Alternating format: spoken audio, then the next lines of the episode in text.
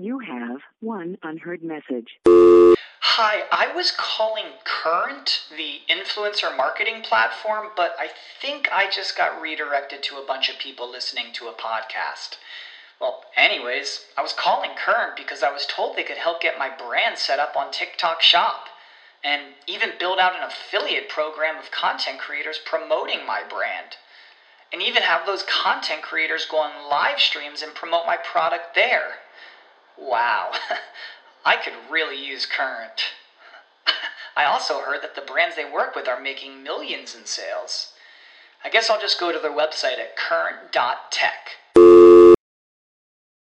Save big on your Memorial Day barbecue, all in the Kroger app. Get three pound rolls of juicy 80% lean ground beef for $3.49 a pound with a digital coupon. Then get select varieties of flavorful Powerade, Body Armor Super Drink, or Arizona tea for 77 cents each, all with your card. Shop these deals at your local Kroger today, or tap the screen now to download the Kroger app to save big today. Kroger, fresh for everyone. Prices and product availability subject to change. Restrictions apply. See site for details. This is a podcast from Minute Media. Jackpot, baby. Raiders fan radio. Oakland, LA, Oakland, Vegas, Raider Nation, wherever, forever. You got your old Uncle Mosh and Raiders fan radio from Murph's Man Cave, taking a lighter journey into the dark side. Sit back, put your feet up, pop a top, and enjoy the ride. Here we go! Look left, look right, Biletnikoff, a leaping pass, touchdown! We miss you, we love you, and we'll see you in the Hall of Fame. Check, check. When you Check's good. coaches, Check. then after Check to you, fool. Check to you. you have a great organization, and you tell them one thing: just win, baby. Just win, baby. That's pretty miserable. Villapiano at the 50, I'm running down. Oakland football, and I think Oakland victory.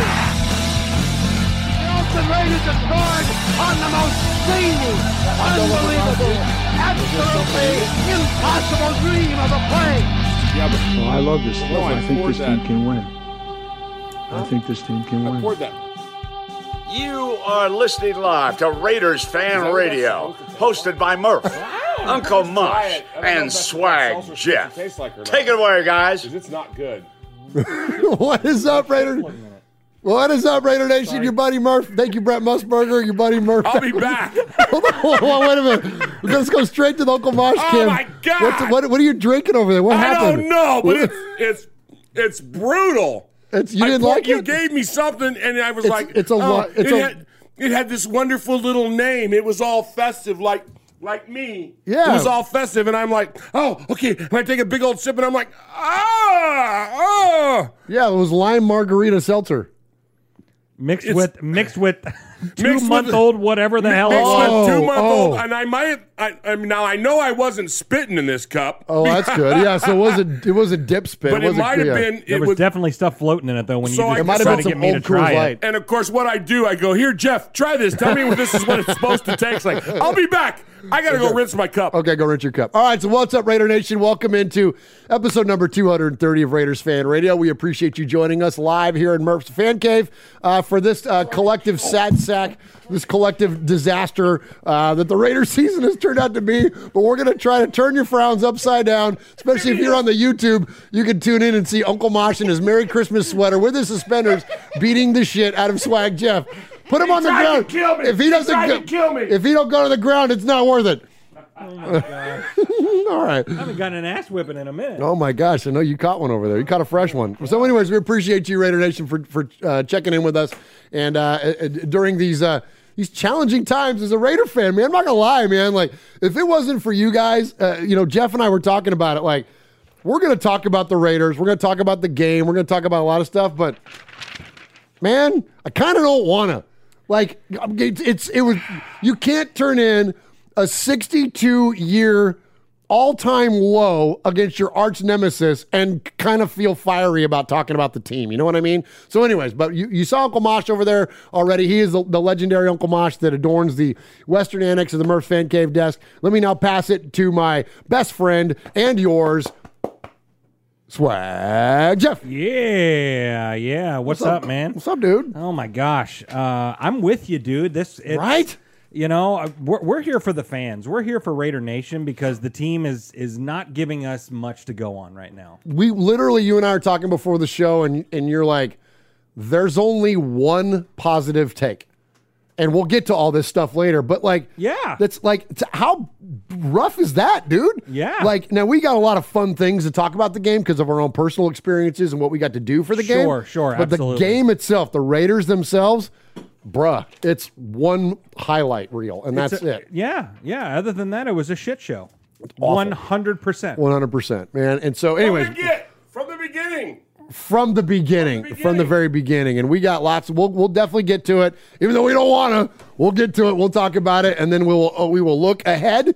We won't spend a lot of time in the rearview mirror. We're going to look ahead through the windshield, and we're going to look to Cleveland because they only got like eight guys that are going to dress. So maybe Right. we can Are beat we them. going to loan them some? Yeah. We might win. Right, We let- got some shitty players. I we was can just give saying we Yeah, can we can loan him exactly. Dallin Leavitt. Exactly, yeah, Poor, poor no- doll leave it. I pick on that guy a lot. Yeah, well, because he didn't ever come on the show. Well, that's true, and he You was know, 'cause supposed to. he He go- said he was going to come on the show. yeah, well, he learned from uh, Will Compton how to ghost with the best of them, and so he ghosted me. Well, he was afraid. To, so this was before Trent Sieg broke the RFR curse. Yes. Because Trent Sieg was the first Raider to ever be on the show that didn't get cut, uh, not re-signed, or injured. Well- and so Trent broke that. But at the time, Dallin Leavitt didn't know that. So maybe he was just trying to Well, avoid that's the RFR true. curse. Well, so but but I mean, the curse may have been totally blown up because Comp was in the studio, did a thing with us, got cut or got Or didn't, didn't get resign, re-signed, didn't resign. but now he's back. And now he's so, back. So like, it may have just taken that curse and just completely He's blown it up. truly flying in the face of the curse. Tell the story of our phone call about Compton. Which one? When I called you and we were, we couldn't hear each other and we were answering each other. Hey, did Compton play on Sunday? No. Oh. Compton played on Sunday. Hey, yeah. Uncle Mosh and I, so we were talking over each other so much. We were so excited to talk to one another because we hadn't we hadn't talked in a minute, and so yeah, we kept talking over each other, and so it, it ended up just us being uh, asking if Will Compton had played or not. And you know, Uncle Mosh, he played a bunch of uh, special team snaps. Let's go. Let's give it up for the He boy, did. man. He did. Let's give it up for the boy. Absolutely. Absolutely. He's a glue guy, locker room guy. Yeah, yeah, yeah. And Well, Lord it, did- knows it, we it need didn't him. help the first week. Well, we need uh, him. We need and, him. and speaking of glue guys, All right. uh, Aaron the Q Dog Raider in there, eight dollar donation to the One Nation Foundation says, "Greetings, nation, a new hope. We can get to seven and seven via forfeit this week. Sad sack." and then uh, and then we got uh, Tyrone Graves with a five dollar donation as well. Aw, Said, "Y'all let so me know what happened after the Moreau turnover, and we went down twenty one to nothing. I tapped out and turned it off." Oh my gosh! Well, you, you didn't you didn't miss You didn't anything miss good. anything. Yeah, you didn't miss anything good. So here's a so here at the top of the show, I'm to give you. I'm to go off script a little bit here because I I pulled this up and Mosh, you'll think this is funny. I ran this by Swag before we started the show. So the Raiders have seven losses now after this Kansas City debacle for the second time this year.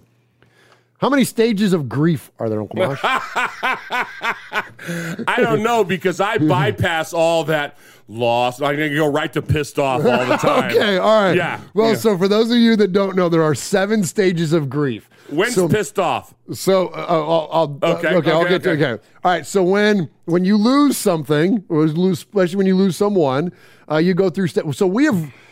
I'm not fully, and because look, mathematically, look, if we beat the Browns, we beat the Colts, we beat the freaking Chargers, like at, it's so it ain't over yet, you know. So I'm not playing the. It just doesn't matter yet. If we lose to the Browns, then the rest of the season just doesn't matter. We can just tune in. But we've still got a chance, especially with them being down the way they are.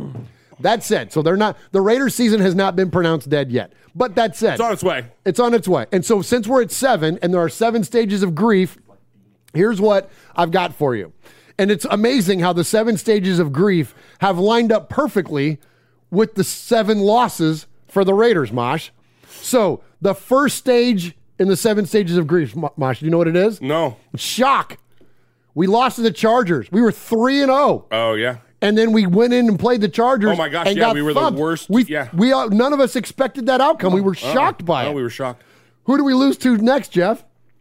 Uh, who do we lose to next? Uh, all, they're all starting to run Khalil together Mack now. and the Yeah, Bears. and the Bears, yeah, yeah. the Bears. And we were in denial. Uh-huh. The Shock, second denial. stage, we were in denial. There was like no way we just lost to the Bears at home. Yeah. That couldn't have happened. That was Jon Gruden's last game coaching. Then we found out why. So that was the second stage. Bargaining is the third stage, Mosh. You know, who we lost to that week. Uh, it was a New York team, wasn't it? Yeah, it was the Giants. Yeah. We lost Bargain. the freaking Giants. We were Bargain. bargaining. We are like, wait a minute. Like, can't we like MetLife Stadium? Like, what is the thing? Like, we, we Yeah, couldn't get yeah, it figured yeah, out. We're yeah. trying to like trying to trying to bargain for it, but then guilt. Then oh. guilt because the Chiefs came to Allegiant Stadium Yep. and Yeah. beat the shit out of us, and we all felt terrible about ourselves. Right. Yeah. We were also gu- felt so guilty that maybe this is our fault. Because we started coming back after our after our Thanksgiving win Yes. victory, and then all of a sudden, Well, that was, it was that was before. this is before that. yeah. This is the first Chiefs loss. Oh, the first This Chiefs is the one in Allegiant Stadium. Oh, jeez. Yeah, I know. All right, but then we got mad. You know why we got mad, Jeff? Because we lost to Cincinnati. We lost the freaking Bengals. That's right. You don't let the goes. Bengals See, come always into your miss those first five. Oh my! right. That's where you checked in. That's where I checked in. You're like f the Bengals. F the Bengals. All right, so then, but then, all right, I went to Vegas. I was so excited. I got to sit in the black hole. I was in the second row of the black hole. I was right behind the A and Raiders. And you know what I came away from that game feeling like? Depressed. Yep. I was depressed. I was depressed about the stadium. I was depressed about the fans. I was depressed about the game. I was depressed about all About kinds the of stuff. game. I was depressed. And then now, Jeff, the seventh loss comes at the hands of who? The Chiefs. At a Again. 62 year rivalry, we have taken the biggest loss in that rivalry. Yep. And what do we do? We accept it. We are who we are.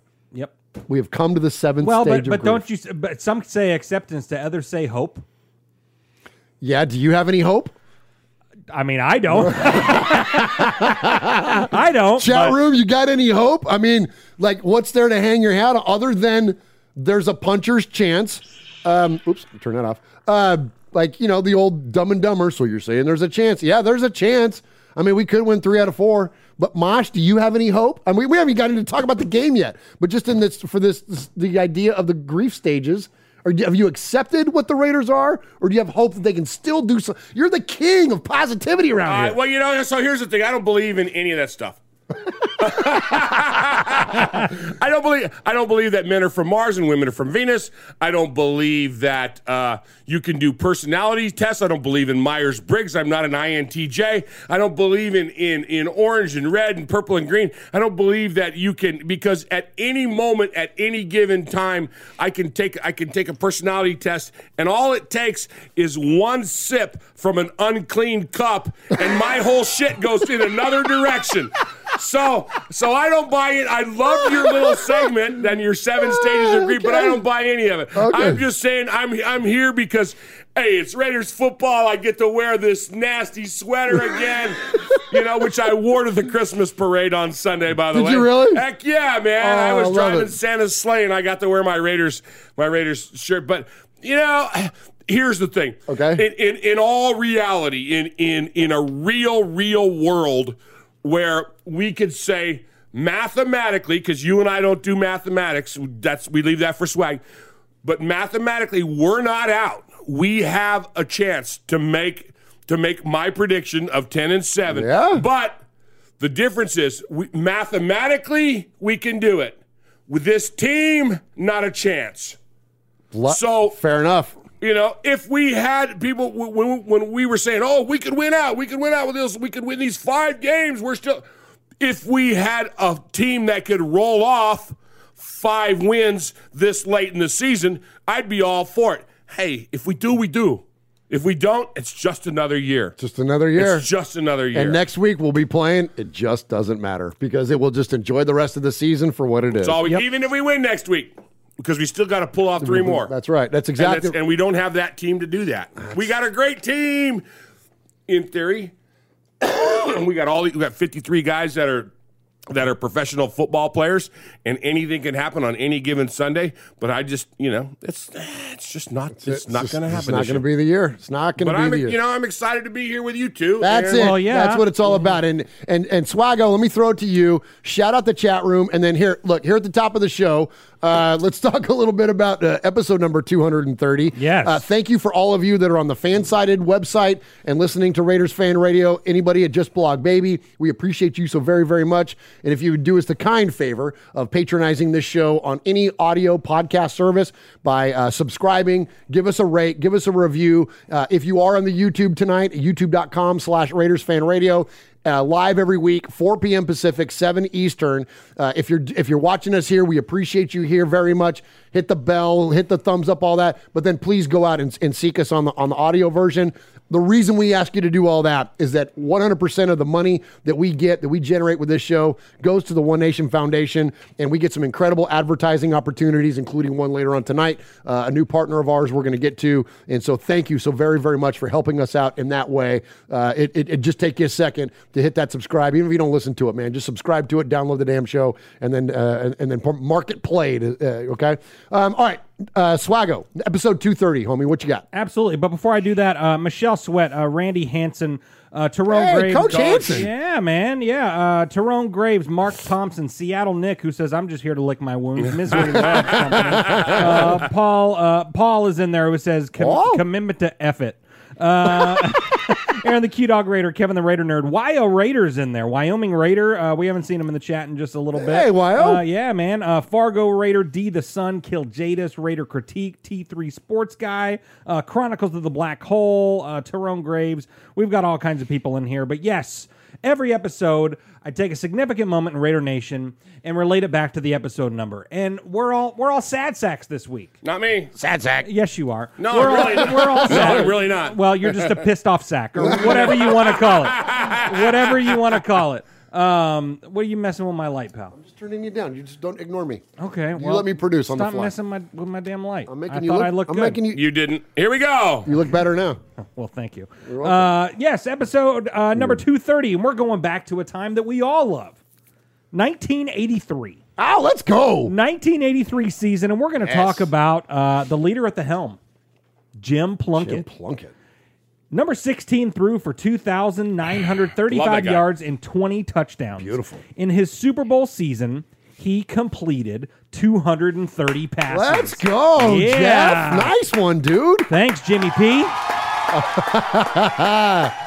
Love that, man. That's a fantastic one. Good I know, job, right? Swag. Yeah. Yeah, yeah, yeah. All right, Uncle Mosh, give us some contact info, and then let's get on uh, to the top of the show. Woo! Hey, Raider Nation. Woo! You got your old Uncle Mosh here with an updated contact info. So sit up, zip up, shut up, and pay attention. You can call us at 909 345 3346, or as Murph would say it, 909-345-3346. How about emailing me? You want to email me? Email me. You email me. Show at RaidersFanRadio.com. Or what about reaching out to us on some of that social media stuff Swaggy likes?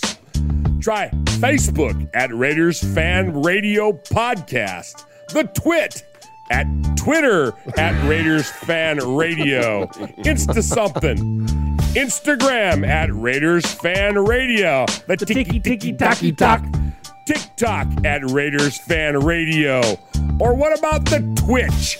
Some of you out there twitching. Anyway, Twitch at Raiders Fan Radio.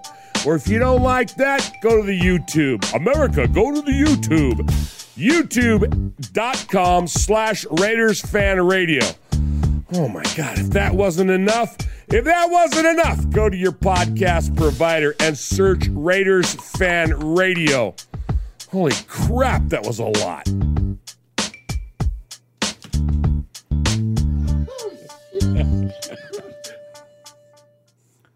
Good.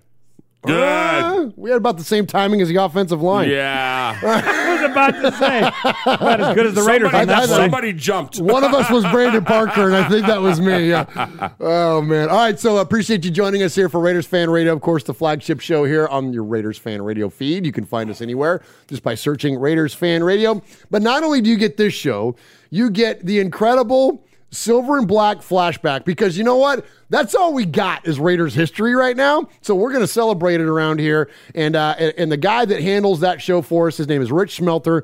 Uh, last week's episode about Ted Hendricks was one of my favorites, if not my favorite. Did you hear it So Mosh? good. So good. so freaking good. The insight that Rich has. Of course, he's the author of the Raiders Encyclopedia, so he's he brings you know he's literally got Raiders history completed in his brain. And the thing, like, as old school of a Raider fan as I am, and as much as I'm into the like the, the legacy and the stories and the mythos of what the, the Oakland Raiders were back in the days and the Santa Rosa training camps and all that stuff, he there was a couple new stories that came out of that Ted Hendricks episode, things that I hadn't heard yet, and uh, that were fantastic. So definitely check that out. The new episode out this week from Rich, uh, that, and that show drops right before ours does uh, on the audio podcast. You can't get it if you're on the YouTubes. Uh, it's called A Pair of Hawks, One Ring, and a Sexy Nude Jogger. Nice. Yeah, yeah. So anyway, so check that out. That's episode 19 of Silver and Black Flashback, and we appreciate our buddy Rich Shmelter. All right, let's get to some respect. All right, uh, we don't do props, we don't do shout outs around here. There's nothing wrong with those things, but uh, you know, we're Italian, we like to give respect. So I want to give respect to one of the coolest crews that we've hooked up with yet uh, since we've been doing this whole Raider thing. I'm going to switch to the to the fan uh, cave camera. And if you look there on the, for those of you on the YouTubes, you can see up on the right there. You see the big banner for Music City Raider Nation uh, up there. I'm rocking their their shirt, which is the one of the coolest freaking uh, Yes. uh, Booster Club uh, shirts there is. Uh, looks like the Jack Daniels logo. It says Music City Nashville Raider Nation. Uh, so we were very thankful to welcome Music City Raider Nation to the fan cave this last week um, for the Chiefs game. An absolute, as you all know, because you saw it, a terrible game, but the fellowship, the camaraderie. It was unbelievable. Unbelievable. When we say Raider Nation is family, it's no joke, man. It's La Familia, and, and like the food was amazing. Like the company was amazing. Like, and it's there's something about Jeff. Did you? Because Uncle Mosh didn't get a chance to be here because he was driving Santa Claus in the parade. Yeah, he was. with his Raider sweater. uh, but Swag and I kind of hosted everybody, and so let me give respect to not everyone in Music City Raider Nation, and and there were so many of them. So I apologize for, for not naming everybody, but there's so many. But like, but Bam Raider, who's the president of the club, he's the one that organized all this stuff. Like, we met him at Michelle's party, and he was like. Cool, like we'll do it, and he did it all. Like we didn't do a thing. We no, just, yeah, he coordinated everything and, and all that, and I mean, he brought swag. He brought all the all the flags and the shirts and stuff for You, us to buy. provi- you, you provided walls and a TV. that's all we did. I, cleaned up here, and they all and they, it. and they all came. brought food. all of them you brought missed food. you missed it, Mosh. And and and shout out. Uh, we'll follow that up with shout out to King Louis, who uh, who wasn't able to make it to the uh, to the event on Sunday. But sent Michelle and Lamont here with all the tacos and and, No! and, uh, oh, and a quesadillas, and stuff. Oh, gosh. It was so freaking oh, good. it mwah. yeah. Oh, Yes. man. So good. So And- good. So good. And, and so we appreciate King Louis, appreciate Bam. Uh, we appreciate Michelle. You mentioned Michelle. And Bam's in the Michelle- chat too. Hey, what's up, Bam? Yeah, Bam. He said the best watch party this year. Thank you guys for hosting Oh us. man, absolutely, man! It was great. We got to meet, and everybody brought their families. We got to meet his wife and his, and his. Well, we met his wife before, but but his sons. Like it was just, it was so cool, man. And so just like I said, man, Raider Nation is family. It's no joke. And of course, Michelle Lamont we're here, and uh, Michelle's always the, the the highlight of the of the watch party She's- because she might be the best person to watch a Raider game with. like no joke, Like, man. no kidding, no kidding. the best. She's hilarious, man. She's freaking hilarious. pacing around, And like- followed like- shortly by Lamont, who just sits over here in his same spot in the corner. I, I I sat in your seat for most of the game, sitting next to Lamont, and he goes, "Man, these people are tripping, man." Like, just, like he's just like all these quiet jabs, and they're incredible. They're Lamont incredible. is a so freaking funny. So- man. So, I, I was sitting next to Lamont at the first Chiefs game. Yeah. And and Mich- Michelle and her daughter are behind us. And Lamont goes, You got a phone? I go, Yeah. And he goes, Might want to take it out. I think they're going to rumble. I was dying. It was Oh, so uh, was funny. So funny. So yeah, so Lamont had the same chair, he had the same spot, and then when it was going really bad, Lamont got up and I sat in the chair, and it got worse. So he goes, "Murph, get your ass out!" Like I'm, getting, I'm taking my chair back. Anyways, it was so fun, man. We had a great time with everybody. Uh, love Music City Raider Nation so very, very much. We thank you uh, for for for coming and hanging out with us, and and this will need need to be an annual thing for us. oh, for sure. This let's will- let's pick something in the first six weeks of the season, though.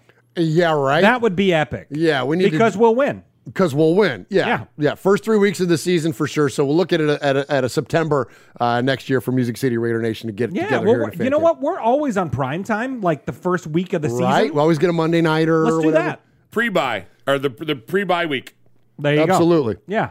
Absolutely. So appreciate them all very, very much. Uh, that was that was that was a great time. And you know, again, when you're when you're with everybody, it makes it a little bit easier during the loss because we were cutting up. Um, Oh, yeah. you know what I mean. We're all Abs- laughing, having fun, and like, uh, you know, uh, Bam goes, "Hey, can you play Sweet Caroline?" And I'm like, "Sure." Ah. So we play Sweet Caroline, and it gets to the part where everybody and he goes, "Sweet, Caroline," Sweet Caroline. and everybody goes, "Ba ba ba," ba. but instead they all go, "F the Chiefs." Like it was Oh, great, man. It was great. so funny. Um, all right, so uh, appreciate them. And uh, Mosh, hit us with an audio break, and then I've got a uh, live read for you. Hey, this is Pete Koch, former Los Angeles Raiders. Yeah, back in the old days, baby. And you're listening to Murph and Uncle Mosh, who happens to have the same hair as me. Check it out, Raiders Fan Radio.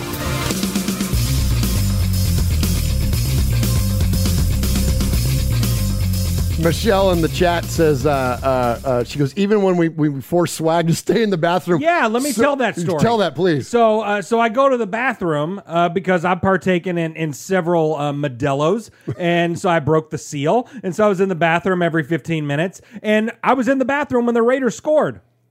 They were Yeah. driving down, and everyone, and I come out of the bathroom, and Michelle goes, "Stay in that bathroom, swag! the Raiders are about to score!" And so I had to stand in there and heard all you guys cheering, and I peeked my head out, and everyone's like, "Stay in there! What are you doing?" So but you- then I was able to come out because we missed the extra So point. I was going to say, No. did you come out for the extra point? Yes, Is that what happened? Yes. Yeah. Yeah, he Uh-huh. comes out and we, we miss the extra point. You I was bastard. like, oh my Uh-huh. gosh. All right, so uh, I mentioned at the top of the show, at the top top of the show, uh, we are thankful for our partnership with Fansided and uh, and them hosting this uh, this show here at Raiders Fan Radio. And uh, on the Fansided Network, um, there are a multitude of shows, and I want to tell you about two new ones. Uh, one of them is called Knuckleheads. Uh, this podcast brings you uh, on some of the best NBA players, uh, past and present, and they have a kind of unguarded conversations about sports, culture, basketball nostalgia. Uh, these are NBA vets Quentin Richardson and Darius Miles. Uh, they're lifelong friends and bona fide truth tellers. As they invite special guests, they have high profile athletes, musicians, entertainers, and they get brutally honest about everything from current levels and current events to untold stories from the golden era of sports and culture. Uh, named for on court celebration, they made wildly popular this unfiltered, hilarious, and surprising podcast. It's like playing NBA 2K with no fouls. So, Nice. so go check out uh, the Knuckleheads podcast. And then there's another one here on the network on, on Fansided. It's called Blindsided. Uh, this is uh, launched by the Players Tribune, which the Players Tri- Tribune, Mosh, is all only professional athletes hosting their own podcast. Wow. Uh, and this one is about mental health, and it's called Blindsided. It's former NHL goalie Corey Hirsch and psychiatrist Diane McIntosh. Um, so you can plan your work and, and work your plan. For many athletes, saying such things, uh, such as this, could be considered scripture. Uh, permanent signposts uh, lining the long road to success in sports. For some, the act, the very act of pursuing a career in sports can give a sense of control, a sense of safety, uh, so long as you stick to the plan. That is until life happens. The kind of life that happens when you're making other plans, breakdowns, insecurity, panic attacks, PTSD, addiction, sudden life changes, ones that require an athlete to toss aside their well laid plans and answer the question, What's your next play? So, Blindsided is a podcast about sports, mental health, and life. Wow. That's crazy cool. Nobody enjoyed a good Donnybrook more than sixth year linebacker Phil Villapiano.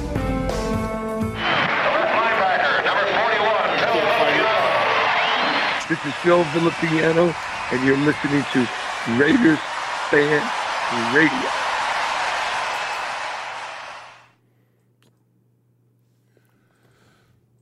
And if they go out there and embarrass themselves, everybody's on notice. The GM's on notice, the head coach is on notice, Derek Carr is on notice. Yep. Everybody in that building is going to be on notice if they go out there and embarrass themselves. Everybody is on notice if they go out there and embarrass themselves. That is said by the GOAT. That is Charles Woodson. That is not a voice taken lightly within Raider Nation. And the Chiefs go out there and beat us, as we've said already a few times, at an all time worst defeat, 48 to 9 uh, at Arrowhead Stadium. Uh, I've got an entire list of things that I'm going to run through in terms of um, stats because again, not a, a- not an exercise in like dwelling in negativity, but I think it's important, like for for us as Raider fans, to just go through it, man. Like, look, it's it's it's the truth of it. So I don't think there's anything wrong with kind of rolling through what it is. Because look, it, it really can't get any worse than what it was. But before I get to that, I want to throw it to the guys. I want to hear from Swag Jeff and Uncle Mosh on this. Swaggo, what are your kind of like? I know we kind of talked about the lack of hope and all that, but like, what are your like feelings like coming out of this thing? I mean, with not only with what's left, but out of the Chiefs game in particular, what's the big takeaway for you on it? Well, Charles Woodson said it. Uh, the team is now officially on notice. Derek Carr, who among uh, about half of Raider Nation has been on notice for quite a while, um, but he's definitely on notice now. Um, everyone's on notice. It was it was embarrassing. It was absolutely embarrassing. The the the drinks and the food were great here at the fan cave. That was the only thing that was good. It was it was absolutely emba- it was embarrassing. It was embarrassing. I I will I will never understand how a team that hates the opponent so much or is supposed to lay an egg. That was the worst loss I've seen. And I've seen some really bad losses. You know, when you go out and you shit the bed against a team like the Falcons last year or the Jets in 2019, or you can name a bunch of them where the Raiders just happen to have a bad game at one point and just lose one where you're like, what was that? That was weak. This was the weakest of them all. You're supposed to come out fired up every time you play a rival. You're supposed to come out fired up to play the Chargers, the Broncos, and the Chiefs more than anybody, and especially the Chiefs. Especially the Chiefs. And there was no fire, there was no passion, there was there was no heart, there was nothing. And it seemed like every offensive possession, we were all just kind of waiting to see how are they going to mess this one up whether it be a Foster Moreau fumble, a Hunter Renfrow fumble, a what you know, whatever, a, a Derek Carr strip sack. You know, there's a hundred different things that happened during that game, and it was almost expected. You know, last week I said that seems like every time the Raiders lose this season, you can tell that they're going to lose within the first five minutes of the game. You can tell coming out of the gate, oh no, we're going to lose this game because you can tell what kind of drive and passion and all that that the team has coming out of the gate. And for it to be, you know, I mean, the first play of the game, Josh Jacobs fumbles the ball because he's holding it way out here and gets stripped. And, you know, 12 seconds into the game, we're down a score. And we're like, oh, okay, well, it's going to be one of those games. And it was from start to finish. And we didn't even see the second half drive come out where like normally second half we come out and it's and we kind of make it close during these losses and go, "Oh, okay, I see a little bit. Let's keep fighting." And then something happens.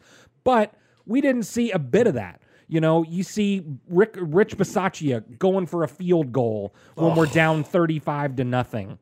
Oh, Our, our- this room with 20 people in it collectively lost our damn minds. We lost our mind. Like, what, what the what is hell are we what is doing? happening? What is happening? Down 35. We're kicking a field goal. Yeah, and we'll and we'll talk about it a little bit. But if you weren't wearing a number thirteen, you were awful, and that includes Maxx Crosby and Yannick Ngakoue, who Yannick brought everyone to midfield to stomp on the Chiefs thing, and then go out and do what you just did. Like Hunter Renfrow was the only spot in that game that is worth talking about at all. It was it was it was absolutely and utterly embarrassing. Absolutely. I did very well well said, Jeff. All of that. Um, Mosh, so as Jeff mentioned, Yannick Ngakoue marches him out. Um, you and I talked about the Yeah, that idea was of the gathering the highlight. we kind of uh, there's a there's a now of course after the game is over the Raiders have egg on their face and they look they look silly but in the moment of it you and I were like okay like this is what we've been calling for is the Raiders to have some some some you know some edge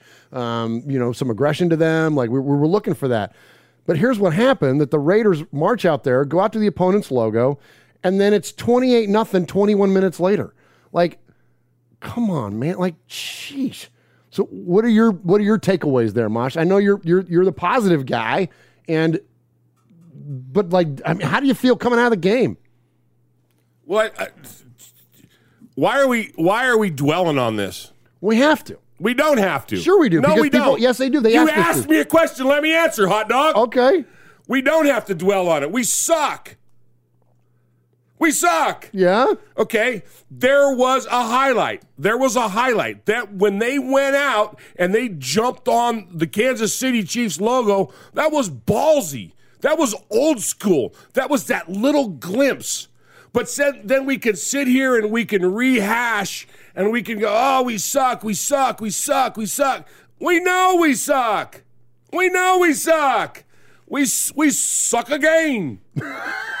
okay, so let's not dwell on it. I mean, what else? I mean, you're, so we're gonna go. We're gonna go. Oh, this is we had we had this many missed opportunities. We had this many missed opportunities. Let's speculate on this. Let's speculate on that. For what? To what end? Because this is a because this is a Raider football show, and Well, people ask oh, us. Oh, come on! I'm talking about. I'm talking about the vibe of it, man. It's just. It's. Do you really? Do we really need to rehash how awful that game was? It was the worst. It was one of those games. I wish I could remember that word, and I was sitting here on my phone trying to look it up. It's it's one of those games where the score is has never been done before.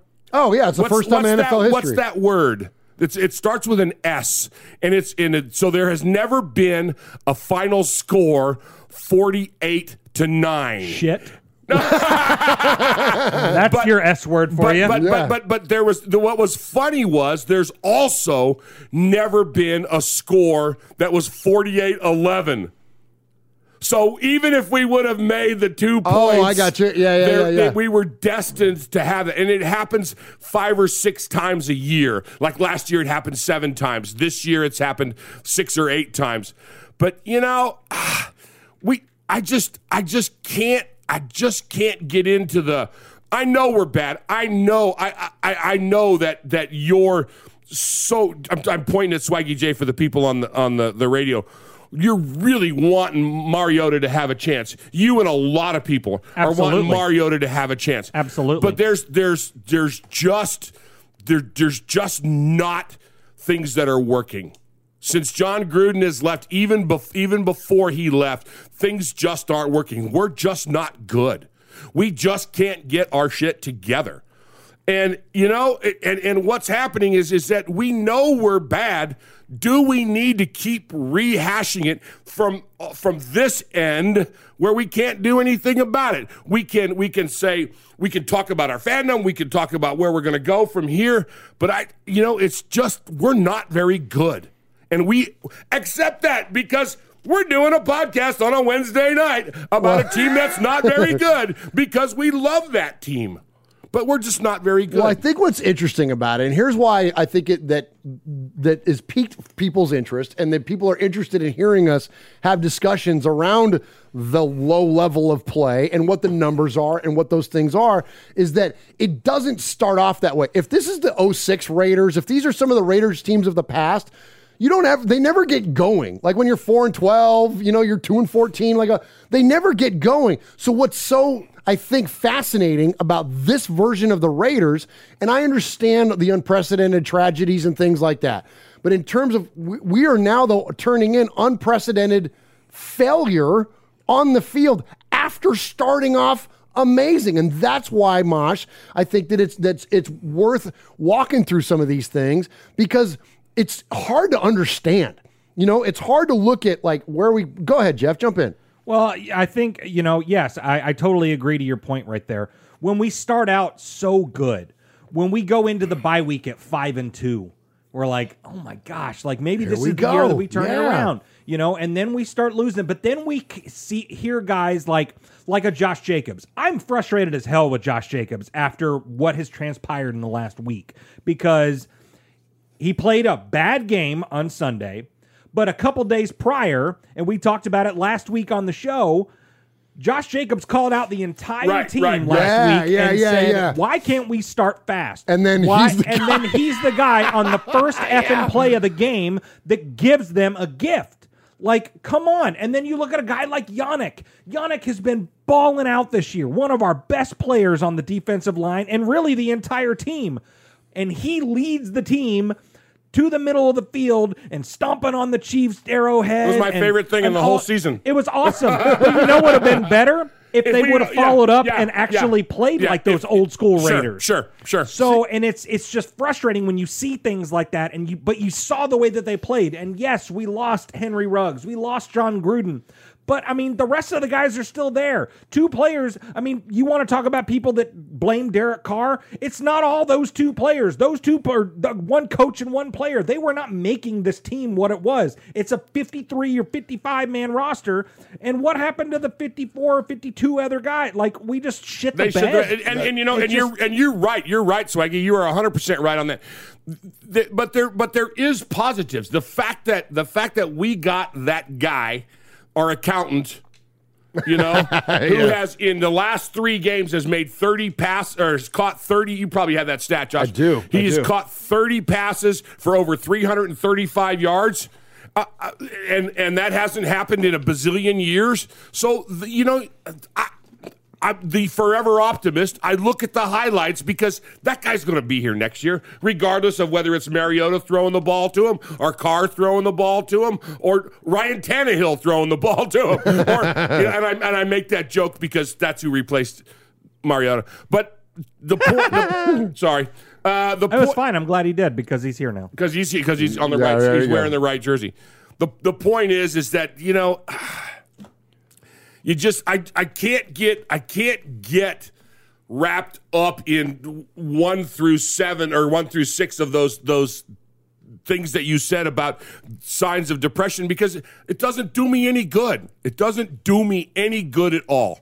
All right. Well, uh, here's what uh, well. So, in the spirit of positivity, because of uh, for Uncle Mosh, I'll give you what those stats are for. Because look, I look, I'm a stats guy. I hate I hate math. You love stats. But I hate stat. Or I hate math, but I love numbers.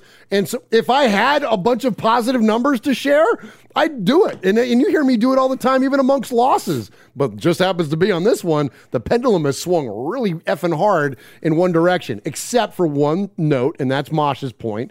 So uh, Hunter Renfrow uh, has 30 catches for 353 yards uh, in the last three games.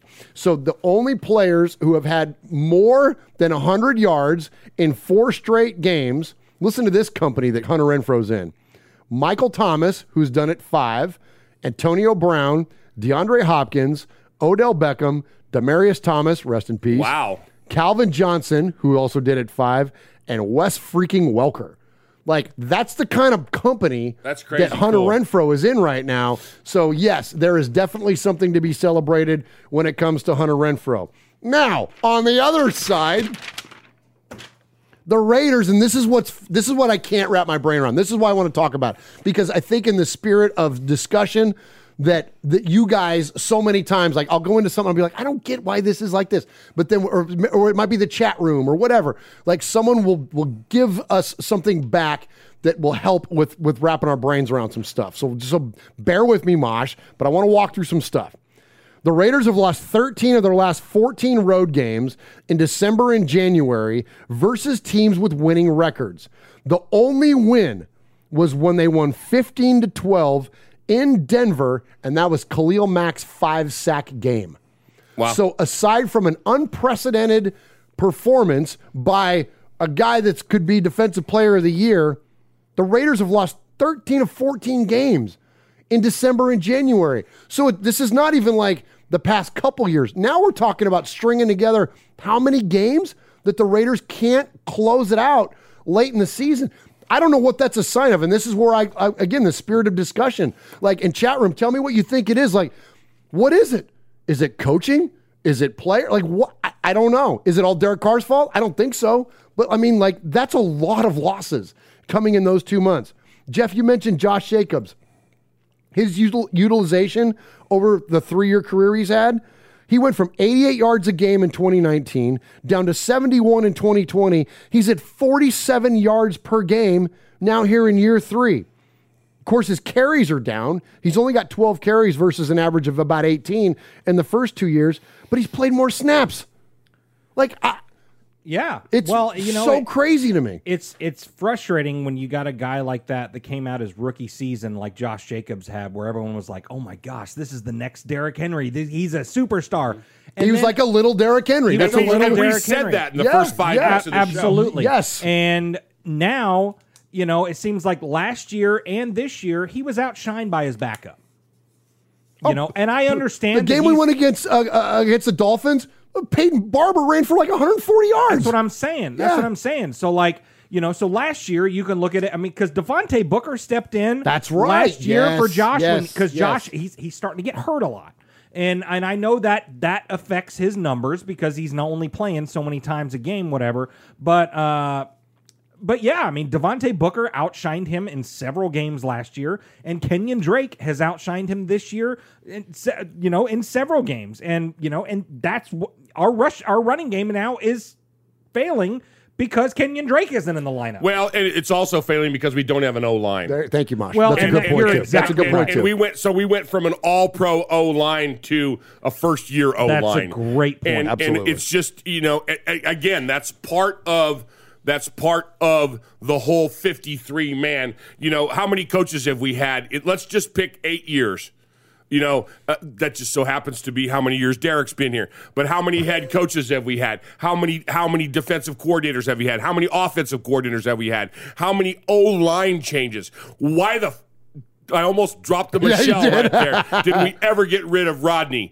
You know, I mean, Rodney and Cable, and yes, you know, th- there's there's there's stuff there. And, Yeah, and if that's a good anybody point. that says to me, "Well, it doesn't matter with the head coach," I'm going to say, "Really? How many head coaches did Tom Brady have when he was at you know, Yeah, How many yeah. co- head coaches did did did that big stupid in Pittsburgh have when he was winning his? How many head coaches did did did Peyton. Peyton have? You know, I'm I'm sorry, but Marino. There's there Marino Montana. There's Like, I something. mean, right? There's Like- something to be said for that, and I'm not saying that it's it's all uh, it's all out there, but that that all plays into it. You know. Absolutely. And, That's- you, you- and and Swaggy was going on and on and on about the but the about the running game, but you you can't run if you don't have a block. You're absolutely right. That's a great point. So let's. Um, so speaking of quarterbacks, so okay, look, this is going to be my Derek Carr segment, and this is I, I'm going to set my disclaimer on the front end. Not a Derek Carr hater. I ain't a know Gamache. Not a Derek Carr hater. I'm the biggest Derek Carr fan there is. He's my favorite uh, quarterback in the NFL until he's not a Raider, and then we'll move on. But here's some numbers. So the Raiders fumbled for the cycle uh, in this game. So we had a running back, a tight end, a wide receiver, and a quarterback all fumble. So, so for those of you that are familiar with the baseball, you hit for the cycle, it's a single, double, triple, and you hit a home run. Well, we fumbled for the cycle because we had four positions that all fumbled the football. Uh, that would have been Josh Jacobs, uh, Foster Moreau, Hunter Renfrow, and then Derek Carr, right? So uh, Derek Carr now has 72 fumbles and 123 starts. That's not good. That's more than half the games because I did that math. That was pretty good. Uh, more than half the games uh, he, he's he's fumbling. Um, Derek Carr's average completion traveled 2.2 yards downfield today. That's or the game day. Uh, the second shortest mark in his Raiders career uh, behind the Seahawks game in London in 2018. Derek Carr threw 35 of his 45 passes um, for the Raiders, short of the first down sticks. Why are we throwing three yards downfield when it's third and six? Somebody help me with You that. You know why? I can tell you why. You Please want to know why? Let Yes. me tell you why, you dumbass. Tell me. Let edu- me tell you why. Educate me, Uncle Mosh. Because they listen to this show. they listen to the show and they know that we flash back and that we talk about the olden days. The problem is is they're not listening to the part about the olden days when we were good. Oh. They're just going back to the olden days like 3 years ago, 4 years ago, 5 Oh, years ago when we sucked. Any other any other season Well, that wasn't Der- twenty That's six? Derek- the problem. Derek must listen to the show because we call him Check Down Charlie. So apparently he he thinks that that's what he has But to you do. know, early on in the season, that wasn't an issue. And, Well- then, and now it's come back. Well, here's what's crazy. Okay, so there you go. Back Why to did the. we sign DeSean Jackson? I, but we apparently may he as doesn't. well just cut him. apparently he doesn't know why we signed him either. Here's the thing. This is what's interesting. So, gosh, this is crazy. So yeah, you're right. At one point, and it may still be that way. Derek Carr led the league in passes downfield of 20 plus yards. Like our offense was opened up. And now all of a sudden, it's this is what's crazy to me. This is why I can't wrap my brain around. They were screaming MVP. And yes, and now we've gone all the way back. And here's what look, this is why it's tough as a Raider fan for us to understand this stuff. I'm going to play a soundbite for you. This comes from The Godfather. This comes from The Maverick. Listen to these words. This is what the Raiders were founded on. we were going to stretch the field vertically. When we came out of the huddle, we weren't looking for first downs. We didn't want to move the chains. We wanted touchdowns. We wanted the big play, the quick strike. They tell quarterbacks, take what they give you. That all sounds good to everybody, but I always went the other way. We're going to take what we want. We're going to take what we want. We don't worry about first downs. We're not worried about completions. We want damn touchdowns. Derek Carr threw eight of his 45 passes on Sunday, more than seven yards downfield, and only had four completions that traveled more than five yards downfield. I mean, look, go, Jeff, please jump in. Well, you know, we're talking about stats. Um, so after week 14, the top 10 passing leaders in the NFL Tom Brady, number one. Who's also 60, I saw, since he's years old? just about. since he's been with the Buccaneers, 60 touchdown passes, zero interceptions in the red zone. No sh. There you go. Yes, unfreaking believable. There you go. So you got so you got Tom Brady uh, going to the playoffs. Derek Carr is second. I, I, I don't I don't understand that. I mean, yes, he threw some balls down the field. I don't understand that. But then you got Matthew Stafford right underneath him, playoff quarterback. Justin Herbert, playoff quarterback. Patrick Mahomes, playoff quarterback. Kirk Cousins, whatever. Josh Allen, playoff quarterback. Joe Burrow in the hunt. Dak Prescott, playoff quarterback. Aaron Rodgers, playoff quarterback. Oh my gosh. I mean, these stats, this is what the people that will ride or die with Carr no matter what, this is what they lean on. But I don't care about this. I want the win loss record to look good, and I want to be a playoff quarter, or I want to have a playoff quarterback. Right now, we don't have a playoff quarterback. You're stuck, though. You're stuck, Swaggy. You're stuck. You're you're you're in the minority right now. I don't think so. because you are stuck on the damn scoreboard, and you need to quit that. you need to quit looking at that Exactly. scoreboard, and you need to just get that out of your system and focus oh on other things. Exactly. Oh my gosh. All right. So that was funny. Derek Carr's the first quarterback. I'm almost done. We'll move on. Derek Carr's the first quarterback to complete at least 33 passes and lead his team to fewer than 10 points since Carson Wentz in, in good. 2019. All right, so here we go. All right, let's. So that's enough about Derek. Okay, we're not going to pick on Derek anymore. I know who we could pick on. Let's pick on Gus Bradley, Captain Innovation over there. Oh okay, listen, Gus. Hey, come Who with you canonized when we got him? We all did. Oh my God. And love him still. But this dedication look, it's the Tin Cup thing. If you haven't seen the movie Tin Cup, it's Kevin Costner. He gets to this p- spot in a golf tournament and he's trying to make a shot. He's trying to like clear this like like water thing, whatever, water hazard, okay? But he's in the lead for the tournament. Misses the shot. He could take the drop and close out the tournament and still win. Right. But instead, he says, No, I'm going to make the shot. So instead, he keeps trying and he keeps trying and he keeps trying and he never makes the shot. And slowly, he works himself down the leaderboard and he loses the tournament that he was leading. And if he would have just taken the drop, he would have won. Okay? Gus Bradley's commitment to the cover three defense is unbelievably Tin Cupish. tin cupish and ill advised when it comes to playing the Chiefs. So when you look at the Chiefs, and they've in which it ends up being a two high safety for the Raiders. They've faced two high safeties less than 40% of the time in only two games this season. You want to guess which two? Mm. 28% against the Raiders and 24% against the Raiders in week 14. One of the big plays that we were blows my mind. Part of the cover three is that you have a deep drop, deep dropping middle linebacker. But they have to match up with wide receivers. And when their name is Tyreek Hill and your defender is Cory Littleton and Patrick Mahomes extends the play by getting out of the pocket, guess what? You're going to effing lose that every single time. Look, so why not adjust from a coach's perspective, Mosh? Help me with sports, this. Sports are two things. Sports are. uh, most of them are a game of inches, right? Of course, football has that has been coined, but sports are, especially the one that we're passionate about, football, is is a game where you have and and and I'm going to go slow.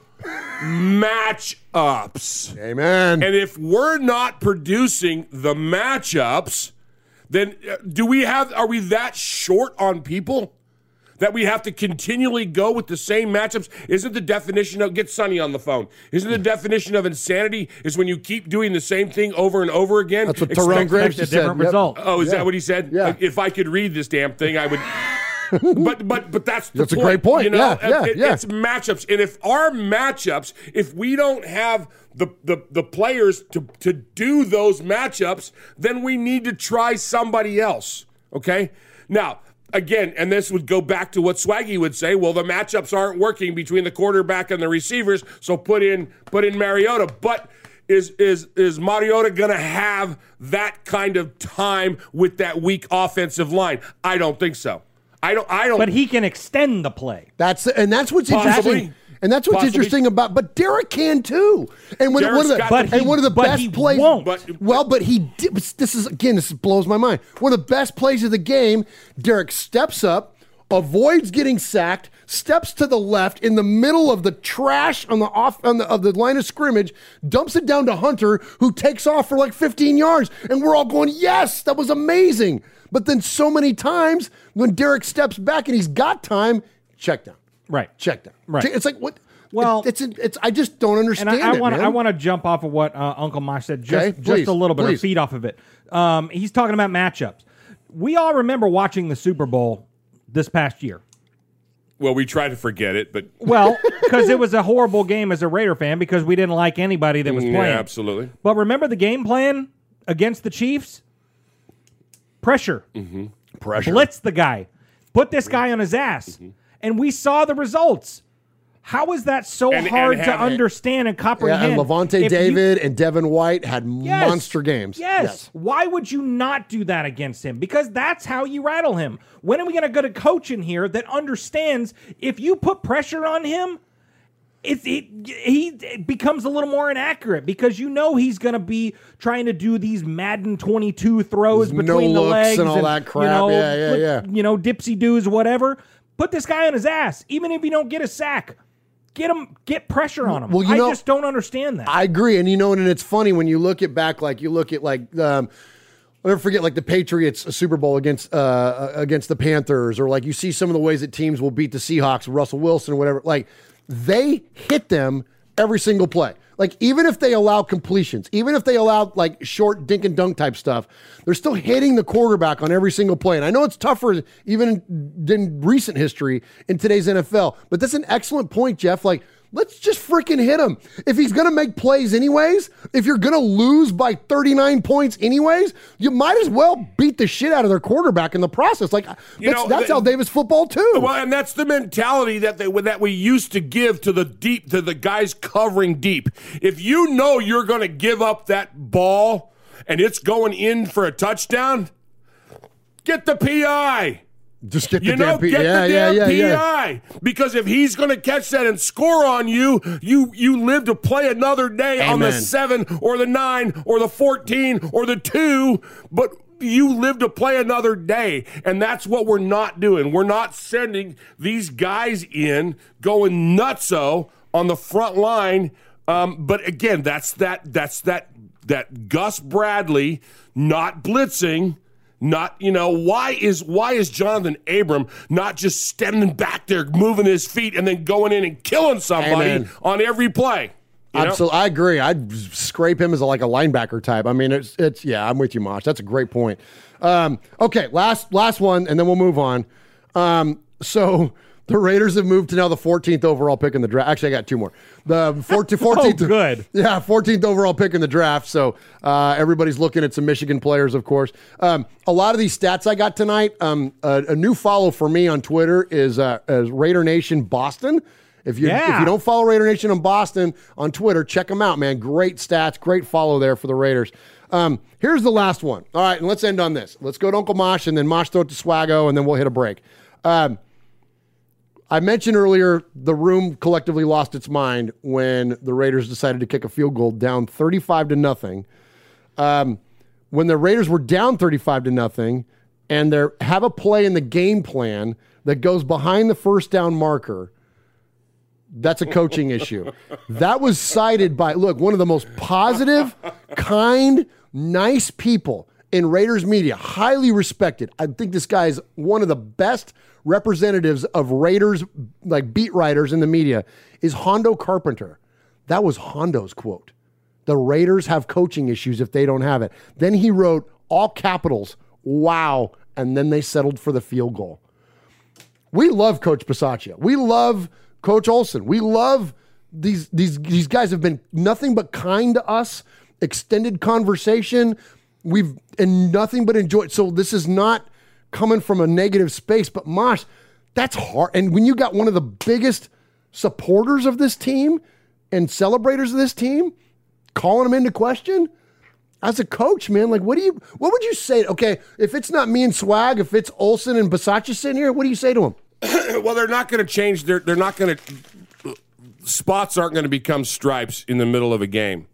Okay, and if they have the- same thing that that the point I made earlier in the in the at the top of the show when if we had the team that could peel off four victories left then we would be in the playoffs. But we don't have that team. So we don't have the team that's going to pull out all the stops and go you know what? It's fourth down. Instead of kicking a damn field goal let's just go for it we don't that's not the mentality that we're dealing with. And that's what I think Gus Bradley's problem is is because he's stuck with that cover 3 you know, I think that's the problem with with the offense that we're not we're not in that mindset. So they're not going to change. Because people would go, if we went for it instead of going when you're down, they'd go, oh, that's so ballsy. That's great. That's great. That's great. But we're not that w- w- that's not in our game plan that's not in our dna that's not in our makeup right now for this team that's not what we have to do so that's why we didn't do it So is that an indictment then of the talent? Is that the coaches absolutely not. basically It's- messaging saying like, like I can't trust you to do this, so I'm not going to put you in that it's spot. not, I'm not saying that at all. I didn't Okay. say that. No, I no, no, no, I'm asking a and, and. I'm saying, and, Yeah. I, and I'm and I'm answering.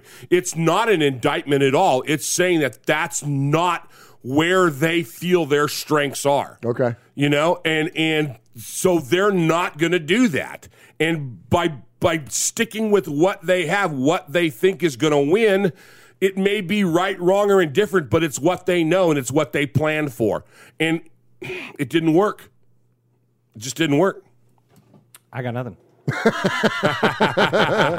right, let's catch a break and then uh, we'll get on the next segment. I'm not playing any. I'm not playing any current stuff. I'm going all old school. Okay, tonight. let's do it. And we sure can use this guy's help. Okay. Oh, let's hey, go. Hey, Raider Nation. Just want to say hello. This is Pastor Mondo of NationMinistry.net. You're listening to Raider Fan Radio with Uncle Mosh and my brother, Murph. Just win, baby.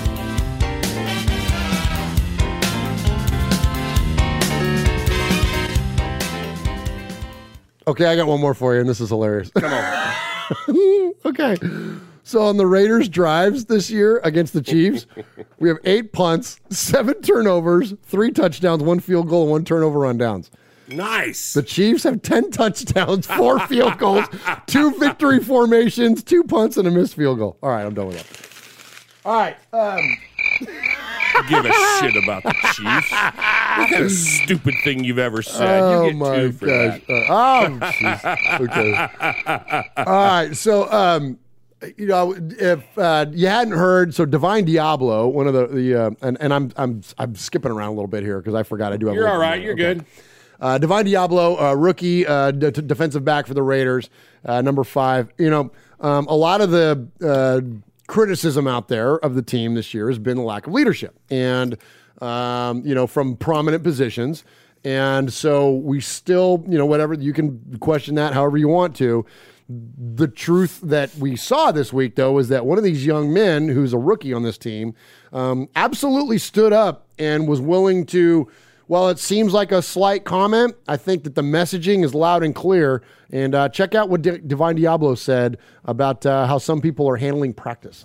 Um, personally, I feel like a lot of people would just, like a better terms, fold. Um, they'll just lay down and come to practice, not ready to practice. And I, I know I'm a rookie, but I don't want my teammates to do that. I'm gonna make sure they're ready to practice, and we bring that intensity every day. First time we've heard something like that in years.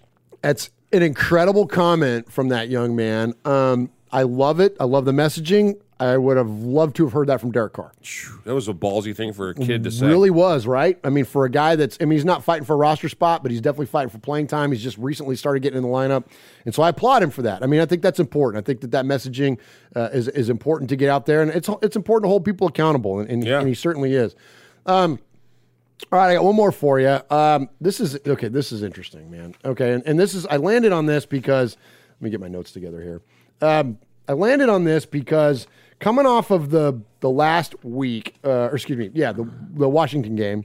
Um, you know, I, I, mentioned I went to the game and it was it was a weird environment. It was to me. Um, I'm not saying that Allegiant Stadium is bad. I'm not questioning Raider fan necessarily, but it's just so different than. And you guys heard me kind of rhapsodize about that, about kind of lamenting, uh, you know, Oakland and and and the difference Sure, in it and sure. whatnot. Well, listen, I'm one. I'm one guy. I'm here in a bonus room with with my best friend and my uncle, and we're here talking about th- this Raiders team, and and uh, and we're just podcast hosts. But when it comes down to the one and one A of Raider super fans, it is Gorilla Rilla and it is the Violator Wayne Mabry.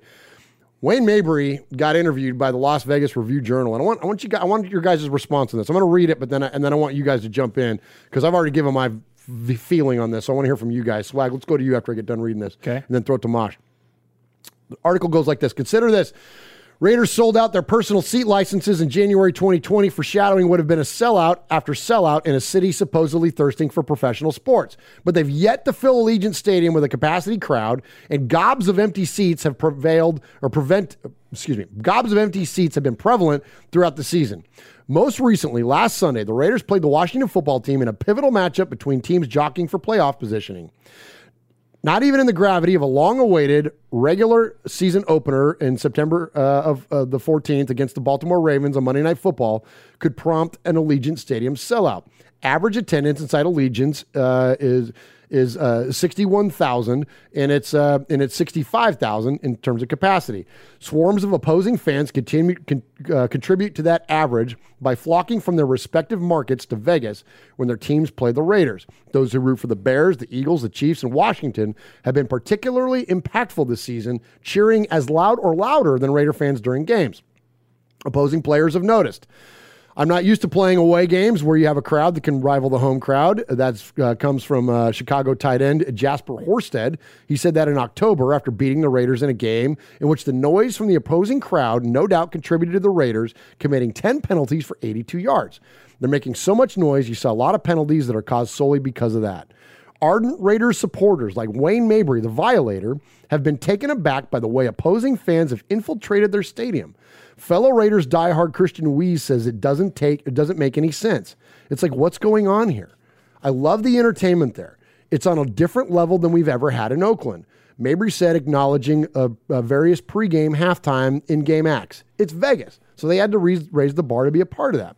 To that point, the majority of the Raiders fans who do attend home games tend to be more tame than they were in Oakland. From my point of view, this is Wayne quoted. From my point of view, it may take two or three seasons just for them to let that sink in. The team feeds off your energy. If you're sitting on your ass, there isn't no there isn't any energy. I'm speaking as a fan. Forget corporate. We're talking in the seats. Me personally, it's like I'm in some visitors effing stadium. Hmm. Yeah. Damn. Like that is like again, you're talking about the legends of superfans that Yeah, you he was can't just get inducted into the Pro Football Hall of Fame. there is no more higher royalty. So Yeah. my question to you is that I want to hear your response on that, but also on the heels. So the team is floundering on the field, Mm-hmm. and now we have this thing. Like I'm glad I was glad to read that, Jeff, and I'll set you up a little bit with it. I'm glad to read that because my thoughts and my what I came with on the on the last show about that experience. Like um, it was kind of validated there. Like he was kind of vibing with the same thing that I was feeling there. Yeah. Um, there's nothing like Oakland. There was nothing like it. Opposing fans were terrified to come to the Oakland Alameda County Coliseum. There's that fear is no longer there. It's Las Vegas. It's a touristy town. People come from all over. Those are the destination games where if you see as an opposed as as an, a, a different fan of a different team, you circle that one on the calendar and go, "Oh my gosh, that would be such a fun vacation to go to." So you're going to have that in Las Vegas no matter what. Uh, the Oakland feel is gone, but it also doesn't help when you have the uh, the results on the field that you have. So after a few games, when they crap the bed and they lose, now some of your even more passionate fans will say, you know what, I'm going to go get my money back. I'm going to start saving up for next year. Right, right. So they start selling tickets to Chiefs fans and to Washington fans and to Bengals fans and all that stuff. So, you know, they, they work hand in hand. You know, yes, the team needs home field advantage. They've got to have it, you know, because there's some games during the season that those extra fans and that extra noise and stuff like that, that will change a game. You know, a Absolutely. a, a false start penalty, you know, excuse me, something like that. That will change the entire outlook of a game just in a matter of moments. And, you know, but can you begrudge a fan for selling tickets when the product is what it is? You know, I mean that that it does shock me that it wasn't sold out the first part of the season or or a full stadium. Yeah. You know, that game against Baltimore was an epic game. It was an incredible win, you know, especially looking at the way Baltimore has played, you know, I mean, that was that was a huge win to start the season. And that surprises me that it wasn't full then, but you know, these games now, the game you went to against Washington, it, it doesn't shock me at all to see that it was probably half Washington fans. And you know what I mean? Yeah, Like, well, it- I, I wouldn't go half, but it was it was the key locations around the stadium, like the black hole. Right. Like that's what was so surprising to me because like when I- when I went to the Dolphins game, it was not like that. There wasn't a bunch of Dolphins fans running around. Now, like and so Mosh when. We talked about when the Raiders went to Vegas that like how where we live outside of Nashville, Tennessee, Nashville's got the same thing going on.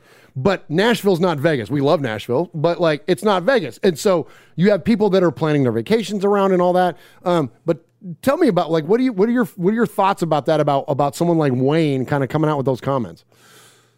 I love Wayne. Wayne's awesome. Wayne Wayne Wayne will always be one of those one of those figureheads that that is just he's just amazing. I've got his I've got his little little card right here. but we went we went through this a little bit. You don't remember, but when we moved to LA, we went through that. But oh. the, the the problem was is that and I'm uh, let me back up. It's not a problem, but the LA was easily more uh, the ability to assimilate into what we had at Oakland. You know, uh, we we've got Pete Koch on here on our thing, and we've got we've got a so many of our listeners are from LA. The older ones are with me on that. They can remember. I would have loved to have been in in LA and gone to one of their tailgates. I'll bet they were amazing. I'll bet they were just as good as what we had in Oakland. I'll bet they were phenomenal. I'll bet the food was crazy and the and just the vibe and everything was was crazy. But it was you still had some of that that old school mentality, okay? We've moved. We've moved on. We have new owners. We have uh, we have new mindset. We have a new home. It's not it's not Oakland. It's not ever going to be Oakland. There's some things that you can bring from that like we talked about with the Vasici and the and the tailgating and the Modelos and Yeah, you know yeah, yeah, and all that. That that can be part of it, but we don't we're not ever going to have a trough to piss in. At Allegiant. You know, we're not ever Yeah. going. to We're not ever to have that. We need. To, we we we need to move on from that. Okay. We're not ever. People are never going to ever ever ever be scared to go to Allegiant Coliseum. They're never. Right, They're not. It's not gonna be there. So, and so we can't. We can't chastise Raider fan for because Raider fan is a different fan than it was back in the 70s and 80s. Well, that's It's- what I want to ask you then. So, and, and I'm sorry, Jeff, because you know you're more recent to this thing, but I want to ask you then, Mosh. So then, are we talking about like? I know we're never going to stop being Raider fans. Like, I'm not talking about like the whole general scheme of things, but we got to kind of like adjust our expectation here of like what, like well, you know, we we have to adjust our expectation every year. We haven't been. Somebody in the chat said, and I, and, and it was scrolling past me, and all I caught was that the people haven't feared us in 20 years, and they haven't. They haven't feared us in 20 years. You know, uh, and, and and they won't until we're good. They won't. They won't until we're good, and until we get that golden ticket, Charlie, we're not going to have the secret. And until we start winning, until why would we? Why would we not sell our tickets to Washington? Why would we not sell our tickets to whatever? When you don't have the product, you're not going to have the people to buy it. And until we can get that product, it's gonna those seats are those seats you can't you can't get a seat to a Tampa Bay game right now in Tampa Bay. You can't get a seat to, to wherever you're, whoever you want to talk about. When Tom Brady was in, and I know we use him, but he's an easy one to use. When they were in New England, you couldn't get a seat in New England, you know, because people don't want to give them up. Green Bay. And- in Like, it's hard as heck to get a- Oh my gosh! Unless you're wearing a stupid cheese head, you'd look really funny in a Raider jersey and a cheese head, you know. but you, but you, you know what I'm saying? Great point. Yeah. well, you know, and I and I'll say that you know, and and it it go it's like that with every team. When the team is good, fans will come. Mm-hmm. You know, I mean, we, we I've seen that. You know, my when I grew up here in Middle Tennessee and went to a ton of Titans games, and when the Titans were good, you couldn't find a seat either. Give them a reason. Give them a You know? reason to come. But yeah, the product on the field was fantastic. And so people came and people wouldn't give up their tickets. It was a hot ticket. But then going through the mid to late 2000s with the Titans and, and the early tw- you know 2010s and stuff like that. Oh, they were awful. They were terrible. And so it was another one of those things where it was a touristy attraction, you know, go to Nashville, go hang out and go to the honky tonks and go to Broadway and do all that stuff. And Chicago fans and whoever, Raider fans, I mean, you know, Oh, we saw the 20,000 Raider fans show you know, up there. The first time I was on Raiders fan radio, I was at that tailgate, and it was probably seventy percent Raider fans at Nissan Stadium. It was crazy. and we are we are we are that that we have always been and we always will be that blue collar group of the the everyman kind of team you know and that was that was our origin and but again so many of us are getting like me or getting old and you know we want to pass that legacy on to our kids and our grandkids and everybody else but we got to have we got to have something to show them this to, Oh, that's you know we we so got to well be said. able to so say well. this is why we do what we do and and, and if it's not there in in today's whatever generation they are who are into instant gratification here if i can't pull it up on my phone okay and, and so that's when i hand them my phone and go here google black sunday you know Yeah, Like, yeah, you know we're still there we're still you me jeff michelle uh, uh, king louis we all work for a living you know, we we we got it. we got it. we got to we got to take our, our our funds and go. Okay, I'm going to put this on the Raider game, and ah, yeah, but if I can sell that one, you know, I mean, it's just once we get once we get a product worth selling, you're going to see the vibe change. You're going to see it change. Well, and I and I like what Aaron the Q Dog Raider says in, in the chat. He was talking about uh, uh, it it pushes the casual fan away. When the product isn't good, the casual fan that you know, ever they all got a Right, right, Derek right. Carr jersey and a Raider hat, and they'll go to the games because it's fun to watch them because they're good. But when the team is bad, it's only the passionate It's fans us like us left. that'll Yeah, be yeah, yeah. there all the time, no matter what, no matter who good or bad they are. But the team, especially moving to a new city, Las Vegas, who what is a touristy city, and so you're going to have a lot of the casual people just strolling in and and you know going to the game, you know whatever. But if you're not going to give them a good product, then they'll say, okay, well I'll just go back and root for whoever, you know. Right, right, right. So putting a good product on the field is going to bring more of those casual people in. That you know those casual fans filled part of the Alameda Coliseum as well. Oh, sure, You know? absolutely. And and and look, and, and and Oakland had its attendance issues too. There's a reason that all those tarps are on the top of Mount Davis. Like it wasn't like Oakland never suffered from attendance issues. Um, I think it was it's the disproportionate amount of opposing fans that are coming in. But Mosh, I th- that your point resonated so much with me is that here we are, and it because we hear it from our younger fans all the time. Like when's it going to be our turn? When's it going to be our turn? We hear about the all these old stories from you guys, but your point is so critical that like, well all my boys, I have an 18 year old son and I have a 15 year old, almost 16 year old son. All they know is the Raiders suck. That's all they know. Right. There was one blip on the radar, but on Christmas Eve, it was ripped out from underneath us because Derek Carr broke his ankle. That's it. Like their whole life, the Raiders have been terrible. So they know dad's a crazy fan, but they're not crazy fans. They like it, they support it, but they're not rabid fans because what is it they got to root for? Right. Yeah. Four and 12? Exactly. It's what I root for. Let's hit a break.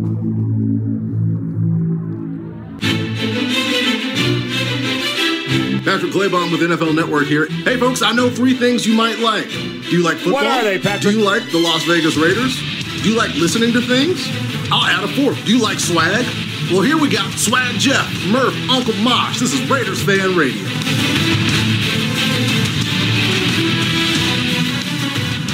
I appreciate everybody checking in here for uh, episode number 230 of Raiders Fan Radio. Uh, let's talk a little bit about this upcoming game against the Browns. Look, there's a chance. We got a shot. Baker's out. They have a ton of key players that are out. Their head coach is out. There's literally no reason the Raiders shouldn't win this game. I mean, yeah, it's on the road, but it's only 38 degrees, which is balmy in Cleveland terms in December, especially late December. Like, there's no reason that the Raiders should not win this game. And frankly, if they do, I don't care how down the other team is. The Raiders can only control what they can control, and they're going to play the team they're going to play.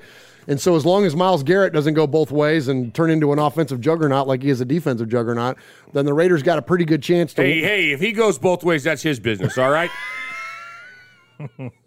Don't get all crazy on that. That's up to him. We ain't passing judgment here.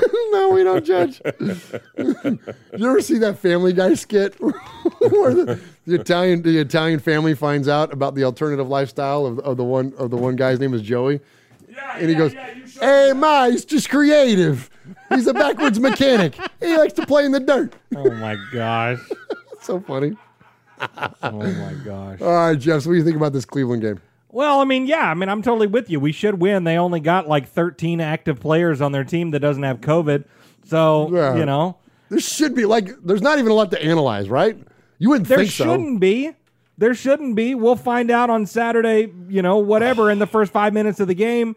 You know, it's, you know, the team seems to play to their opponent.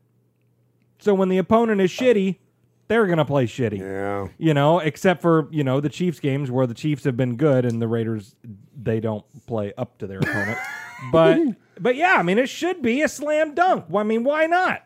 Why not, man? It should. But we the, the frustrating part is we haven't had one of those games yet this year.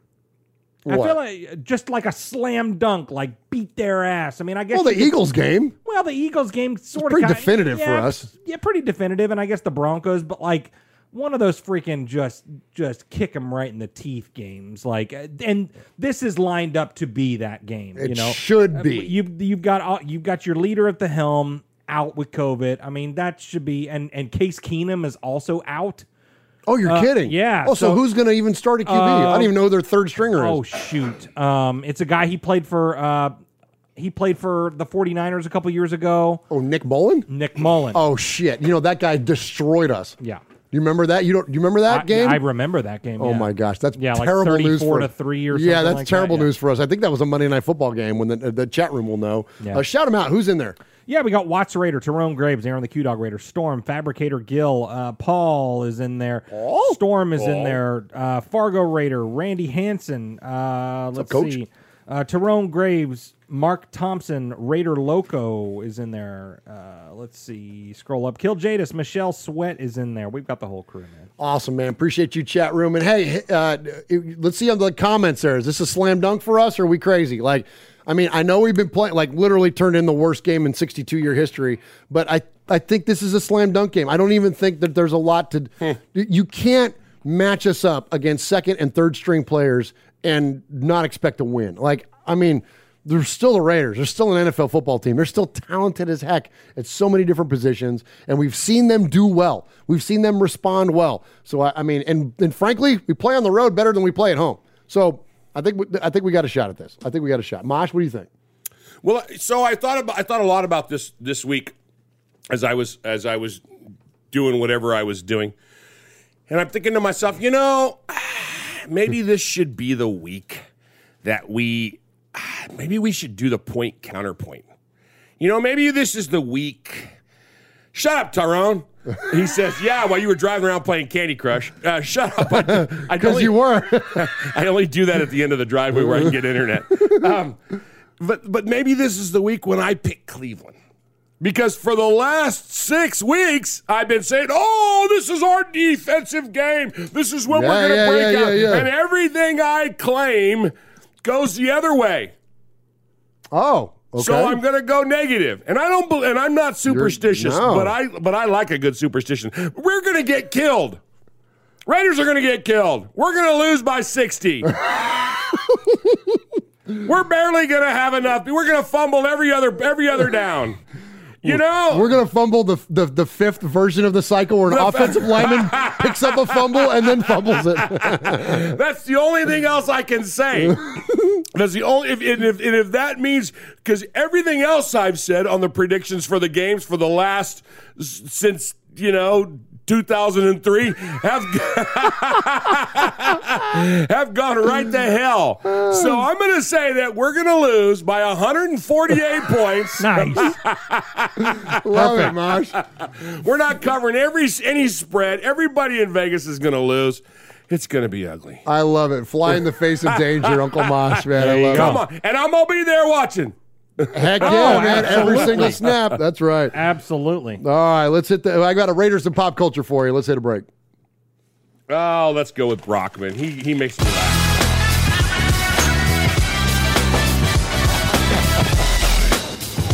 Hey, what's up? It's Brockman from the Rich Eisen Show. And it's Del Tufo from the Rich Eisen Show. You're listening to Murph and Mosh on, On Raiders, Raiders Fan Fan Radio. Radio. Yes.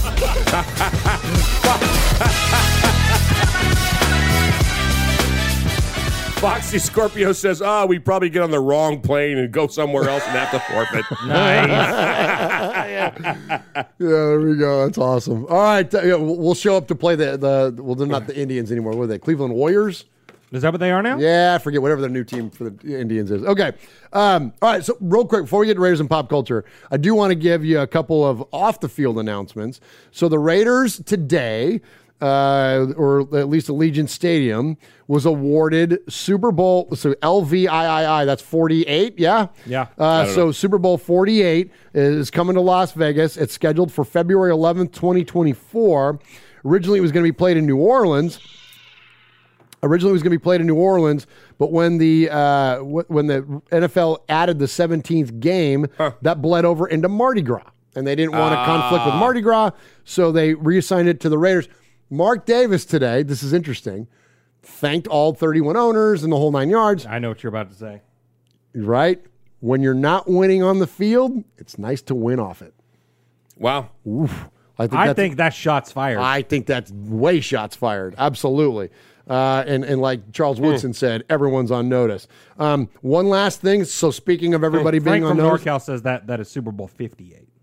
Thank you, Frank from NorCal. See, I don't Frank do math. knows. I can't do math. I can't even do Roman numeral math, man. I got That's why I talk about the Raiders Super Bowls is like, oh, it's Super Bowl 15 or Super Bowl 18. Right. Um, all right. So uh, here's interesting. Under the new NFL rules, again voted on today, teams can start to interview potential GM and head coaching candidates during the last, or any coaching candidate, during the last two weeks of the regular season. Starting December 27th, teams must interview minimum of two external minority hand- candidates for GM and one for head coaching position. So the so interesting time for the Raiders. Where likely we're going to be hiring a, uh, a new head coach um, it's good that the Raiders are going to get a jump start on that versus prior years. All right, um, so let's go to uh, to Raiders and pop culture. So this is one I've got for you from last week. Um, I didn't have a chance to get to it because we, we were running along. Uh, I'm going to hit this real quick and then we're going to jump into the sea of fans. Uh, so this comes to us from our buddy uh, Scott Gilbranson, who uh, on his show um, talked about an, uh, a time, Mosh, where Hunter S. Thompson Know him well. uh, Hunter S. Thompson uh, interviewed Al Davis. So I'm going to play the clip for you where they were talking about this on the show. And then I went back and I found the interview and the article that Hunter Thompson wrote about Al Davis. was when Hunter S. Thompson decided that the Raiders were a national story, and and in a lot of ways that that really did popularize them, because here's a story about not just the football team, but the the the owner and the nature of the team, which appears in. Uh, Rolling Stone magazine, and he was attracted to them because they had a Hell's Angels image with the black and silver uniforms. Players like Phil Villapiano and Tom Keating did ride motorcycles. They would go down to Mexico and they would ride with the Hells Angels. And they were maverick uh, players and led by this maverick owner. And Al Davis, I, I'm sorry, Hunter Thompson spent a lot of time uh, with the Raiders around 73. And Davis gave him this weird, weird interview, which is if you read if you read what what Thompson had written, you never really could tell what was real with Thompson. And according to this interview, it was like Davis was talking about global warming and and uh, environmental determinism and all this stuff. It's like, wait a minute, is this an actual interview that Al Davis had? All right, so Al Davis is famous for never talking about anything else but football. So that's why it was taken with such a grain of salt. But so I've got the, so again, I, I found the article. So here we go Raiders and Pop Culture. This is a famous uh, author uh, of Fear and Loathing in Las Vegas and, and uh, lots of other things. Um, I'm not as familiar with his work, Mosh, other than Fear and Loathing. Um, but he used to write for Sports Illustrated, and so he went and uh, and he he says this: it's worth revisiting when the Raiders were weird and good. In '73, Rolling Stone sent Hunter Thompson to embed with the AFC West team. Thompson was deep into Gonzo journalism by this point, and as an avid football fan, he desperately wanted to chronicle a session uh, with what was arguably the NFL's strangest team. Trouble was Davis didn't trust Thompson, and neither did the Raider players, who the st- who the Rolling Stone writer um, plied with cocaine in order uh, for them to open up. And this is according to Robert Draper's history of the groundbreaking magazine, which is Rolling Stone. Um, and and the, the funny caveat to that is that Thompson tried to write off the coke as an expense. Um, what as follows is, is uh, Thompson's first interaction with Davis, as reported in Fear and Loathing at the Super Bowl. Um, the other, so this is Thompson's words now in the article. The other was a small, wiry man in a tan golf jacket with a greasy ducktail haircut who placed along, uh, paced along the sidelines of both fields with a speedy kind of intensity that I never really noticed until he suddenly appeared very close to me, and I heard him ask a sports writer from the San Francisco Chronicle who I was and what the hell I was doing there. The conversation took place within 10 yards of me, and I heard most of it. This is Al talking. Who's the big guy over there with the ball in his hand? His name is Thompson, replied uh, the Chronicle sports writer. He's a writer for Rolling Stone. The Rolling Stones? Jesus, what is he doing here? Did you bring him? no, he's writing a big article, Al. Rolling Stone is a magazine. It's different from the Rolling Stones. They're a rock music group. Thompson's a buddy of George Plimpton, I think, and he's a friend of Dave Burgin. You remember Burgin? Holy shit, Burgin, we ran him out of here with a cattle prod. So I saw Smith laugh at this point, and he was talking again. Don't worry, Al. Thompson's okay. He wrote a good book about Las Vegas. Good God, I thought. That's it. If they read the book, I'm finished. By the time I'd realized that this strange looking bugger named Al, who looked like a pimp or a tack, or track trout, was in fact the infamous Al Davis general manager and de facto owner uh, of, the, of the Oakland Raiders, then I knew I was in big trouble. Davis glanced over his shoulder at me, then spoke back to Smith Get that bastard out of here. I don't trust him. That's amazing. That's awesome. So Hunter S. Thompson came to prominence in 1967. He embedded himself for an entire year living with the Hell's Angels. Oh, I didn't know Um, that. Yeah, he uh, and he wrote this. He wrote an amazing uh, a piece about them. Um, he was very politically oriented, and he and he and he tied politics into into a lot of things. Um, there's a really good article about that uh, article, uh, an interview that Sonny Barger, who was the president de facto still probably of, of the HAs, and he talked about a situation that that Hunter Thompson had got into where he got in a fight with one of the brothers. And, Oh, no uh, way. yeah, he was saying that the you know the, the the guy and his old lady were were having an issue, and he he smacked his old lady, and his dog bit him, and so he he he kicked his dog, and and Hunter Thompson stepped up and said, "Hey, you know anybody that would you know smack a woman and kick a dog," and the guy drilled him, and he's you know stay out of it, and and Sonny Barger was saying, you know, after living with us for a year, you should have known to mind your own damn business, Oh, you know, kind of a thing. But he wrote he, that's what that's what jumped him into, and they called it grunge writing or what? Gonzo journalism. Gonzo journalism. But he was a he had a lot of health problems. He had a lot of drug problems. He ended up killing himself uh, at 67 years old. He he, he shot himself, and um, a lot of people came to his funeral. There was a lot of people that you know, but he was he had tons and tons of health issues. But he wrote all kinds of stuff.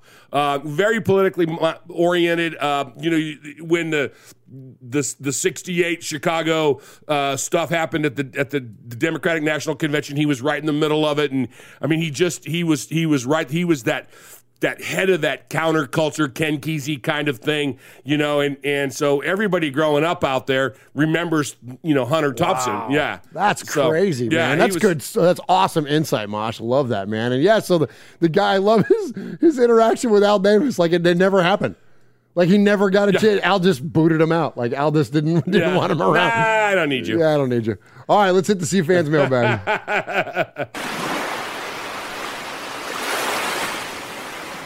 Is, baiting, looking, looking, looking. He's under the gun. He's fired, he throws. It is.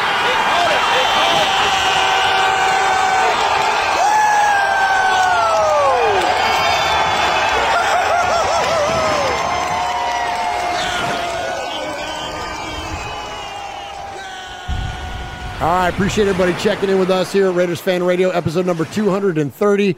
Uh, Stacy Rough Raider says, Damn it, I was on the Facebook page. It was like crickets. Here's my peeps. No offense, Facebook. Nice. Yeah, man, this is the gathering point. And so you can find us each and every week at, uh, at youtube.com slash Raiders Fan Radio. Uh, that is 4 p.m. Pacific, 7 p.m. Eastern. Definitely check in with us and, uh, and the rest of the most amazing chat room and community in all of Raider Nation. We appreciate you so very much. And before we get to the, uh, the emails and, and, and voicemails, which you can email us, uh, 909, email us 909, email us show at RaidersFanRadio.com. You can call us at 909 345 3346.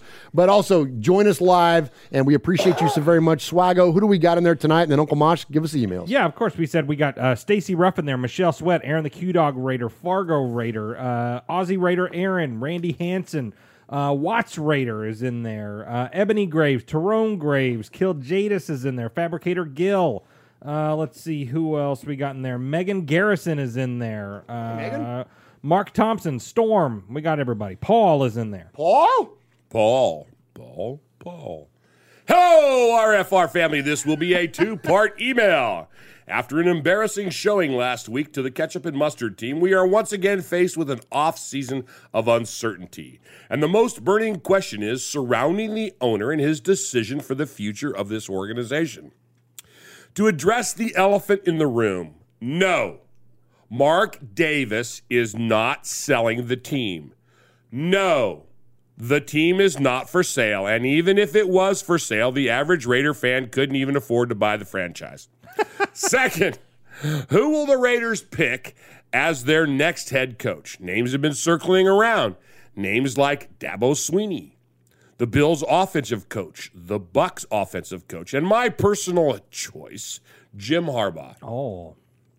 Let's take a look at Coach Harbaugh's record in the NFL. Granted, it was for the wrong team in the NFL. Regular season, he was 44 19 and 1.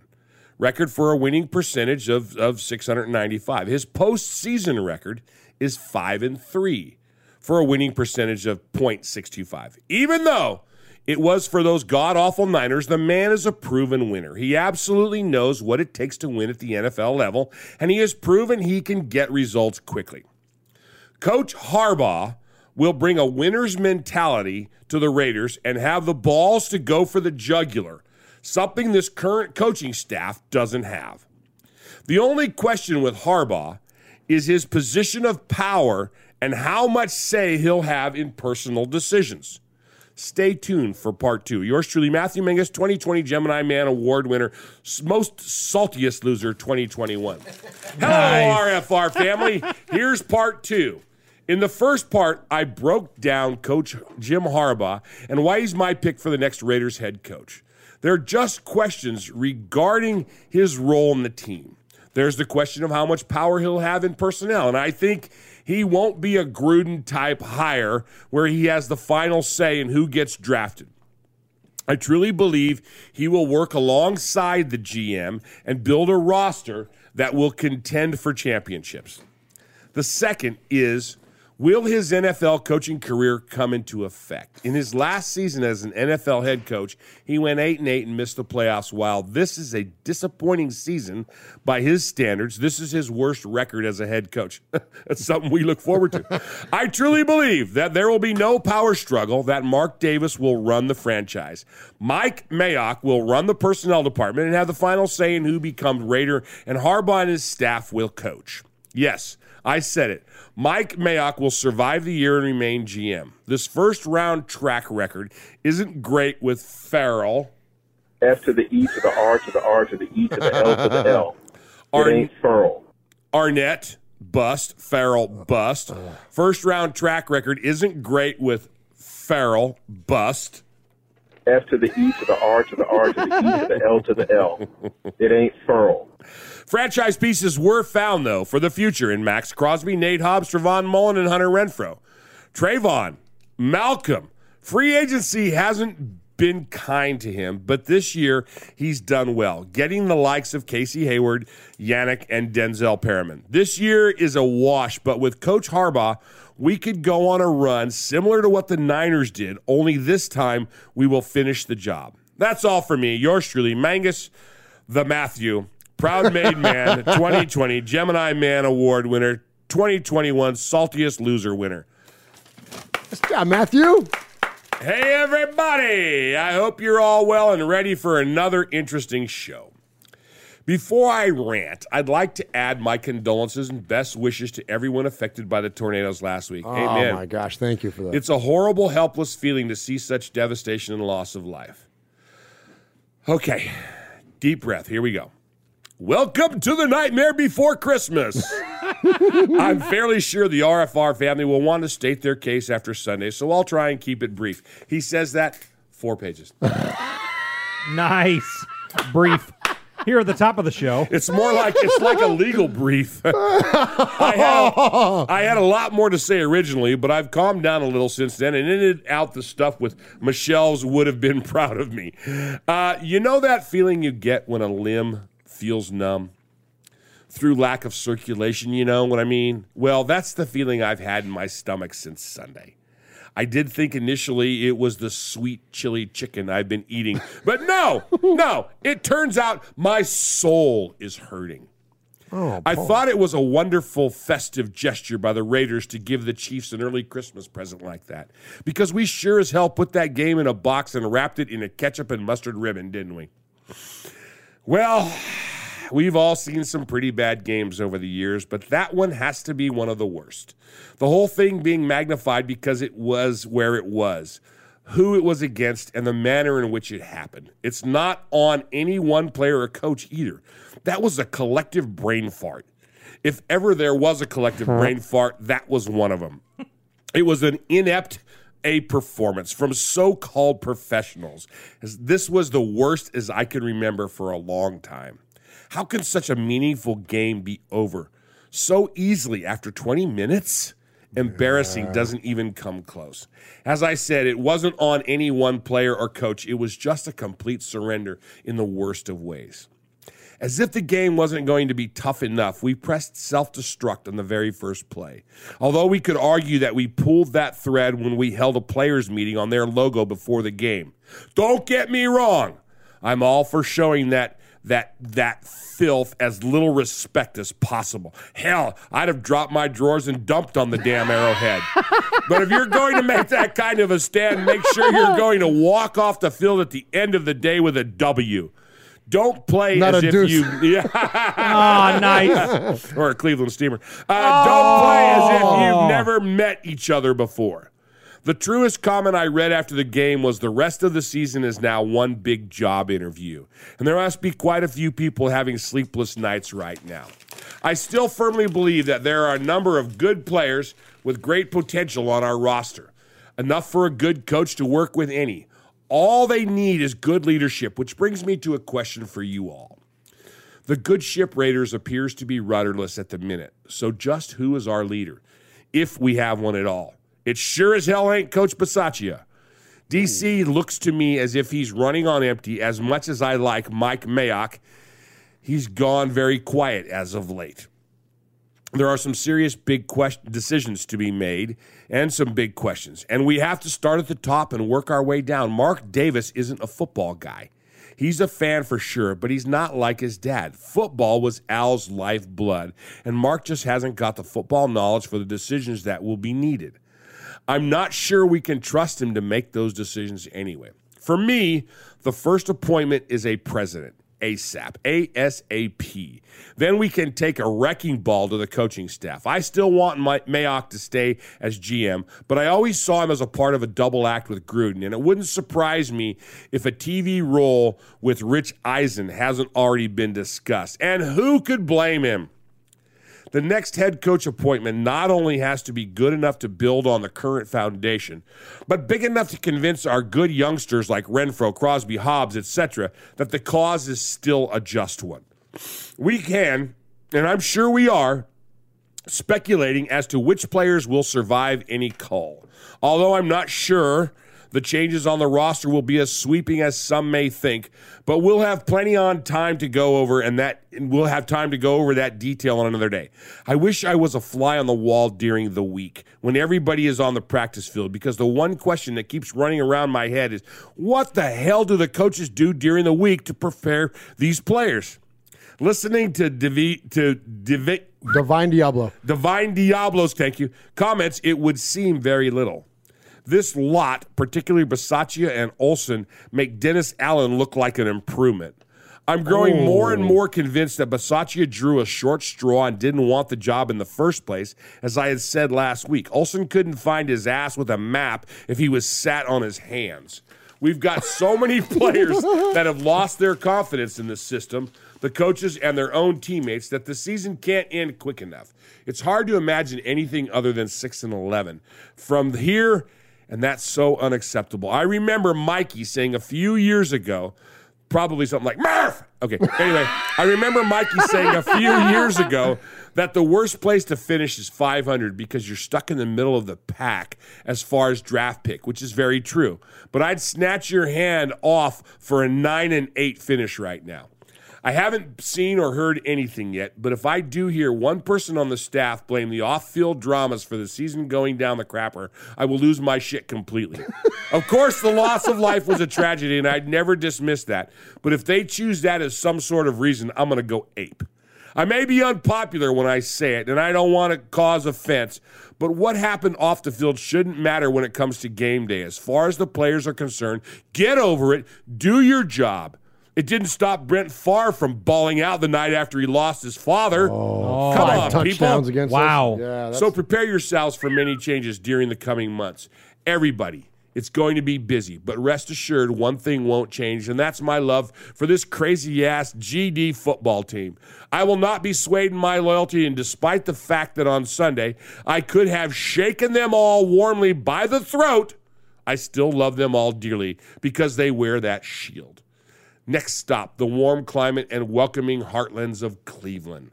Let's go, Raiders! Stay safe, RFR family. Love you, Raider Nation. His Lordship, the Royal Scribe, Paul Egerton, Shropshire, Mississippi, Polly Award winner 2019, Foggy Glasses Award winner 2020, BRT Sizzler scorekeeper, proud made man, five, Five time, five time, five time, plus one, plus one. winner of the Raiders Fan Radio BRT Sizzler. Let's Award. go, Paul. Nice job, Paul. So before I or while I play 30 seconds of Paul, for those of you that are on the YouTube, I'm going to flash this up here. And for those of you that are on the audio version of the podcast, you can find all of our merch just by going to RaidersFanRadio.com and click the gear button. And I'm going to show you what Paul bought this week. He got it, or at least he got in. He got his new long sleeve uh, Raiders Fan Radio T-shirt. Oh no and, way! and a bunch of stickers for his new email machine. Yeah. So we thank you so much, Paul, man, for the amazing, amazing support you give us here at Raiders Fan Radio. Paul! Paul! Paul! Paul! Paul. Paul! Paul. Paul! Paul! Paul! Paul! Paul! Paul! Paul. Paul! Claude! Claude! Claude! Paul. Paul! Paul! Paul! Paul! Paul! Paul, your name Paul? Paul. Hello. Paul. I met him with Paul Paul. Who? Paul. Paul. Yes, Paul. Paul's not here. Hey, Paul. Paul. Uh, hi. I'm Paul. All right, we appreciate Paul so very, very much there. And again, yeah, you can uh, you can email the show anytime at show at RaidersFanRadio.com. Uh, you can participate in our amazing chat room each and every week at YouTube.com slash RaidersFanRadio. Saw a comment in there from our uh, our from our buddy Raider Loco who says, Did did uh, did we see the comments from Tim Brown this week? Yes. This is legit. So, Mosh, you may not have seen this because because you don't do the socials. Um, so, Timmy Brown came out with a statement on Twitter, and he says at the end of the '99 season, it was a game changer for our team. It's the last game of the year. We have nothing to play for, but Kansas City is playing for the divisional title. We got down early in the game, and by half, we were down by 17. But something happened in the locker room that guys started talking about being sick and tired of losing to Kansas City and losing, period. There was a challenge issued. If you don't care, don't come out of the locker room. Well, we came out of the locker room, overcame the deficit, and beat Kansas City. That had only been done once in my previous 11 years. Wow. That catapulted us to the next three years to a Super Bowl, two AFC championship games, and the ugh, Tuck Rule game. Sometime, someone in the locker room has got to grab this team by the throat and refuse to allow them to fail. The question is who is that guy or guys, and can they still stand up? And then in response to that, Rich Gannon, your 2002 NFL MVP, says, Wow, well said, Captain. I remember being in that locker room. And I also remember you bawling out every time you stepped on a football field. That's the kind of freaking Yeah. mentality that we need to have. That's that, you know, Mosh, that's that legacy you're talking about that we passed down. Like, that's the kind of mentality that hopefully will be applied. And see, and that's something that doesn't matter what venue you play in. Amen. That doesn't Amen. matter if you're in Foxborough, if you're in Tampa, if you're in effing Green Bay or Kansas City or San Francisco or wherever the hell you're at. Because you're when it all comes down to it, you're on a piece of grass, whether it's real or whether it's artificial, and it's a hundred yards long, and there's two yellow goalposts, and that's where you're at. It doesn't matter. Let's effing it doesn't go, matter man. what city it's in. yes. Amen, Mosh. A freaking man.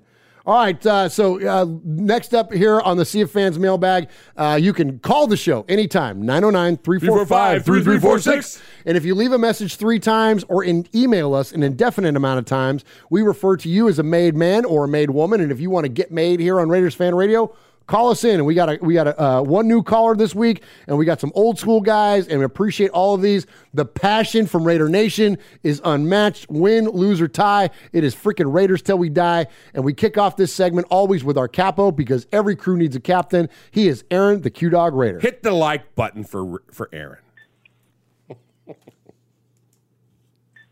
Greetings, Don Murph, Consigliere Moss, on the boss Sonny, or Sergeant Arms, the Sizzler, Big Raider Trucker. Young Chili Dog from Wooden Universe speaks. Ramon the Mean King. Continue to get well, homie. Swag Jeff, Ron the Mater Raider, QB Jeff, Nation. What's the definition of insanity? Would it be meeting on, I don't know, the Chiefs logo prior to competing on the road against the Chiefs whenever they got you outmanned, outprepared, and outhearted in every single phase of the game, or um, possibly uh, rooting for a team year in and year out that has no commitment to excellence. Um, maybe even never drafting a linebacker to lead a porous defense after a porous defense. Y'all know me. The draft is my thing.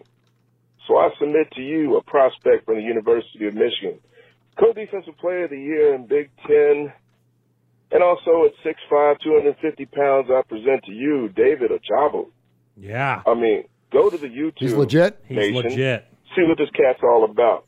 Now, yesterday, Colin Cowherd, he suggested that um, Derek Carr deserves better than the Raiders. I say the nation deserves better than Derek Carr and his whack ass teammate. Now, Cowherd, he went on and he stated And that uh, the Raiders can get a boatload in return for trading DC4, who's about to enter his last year of his contract.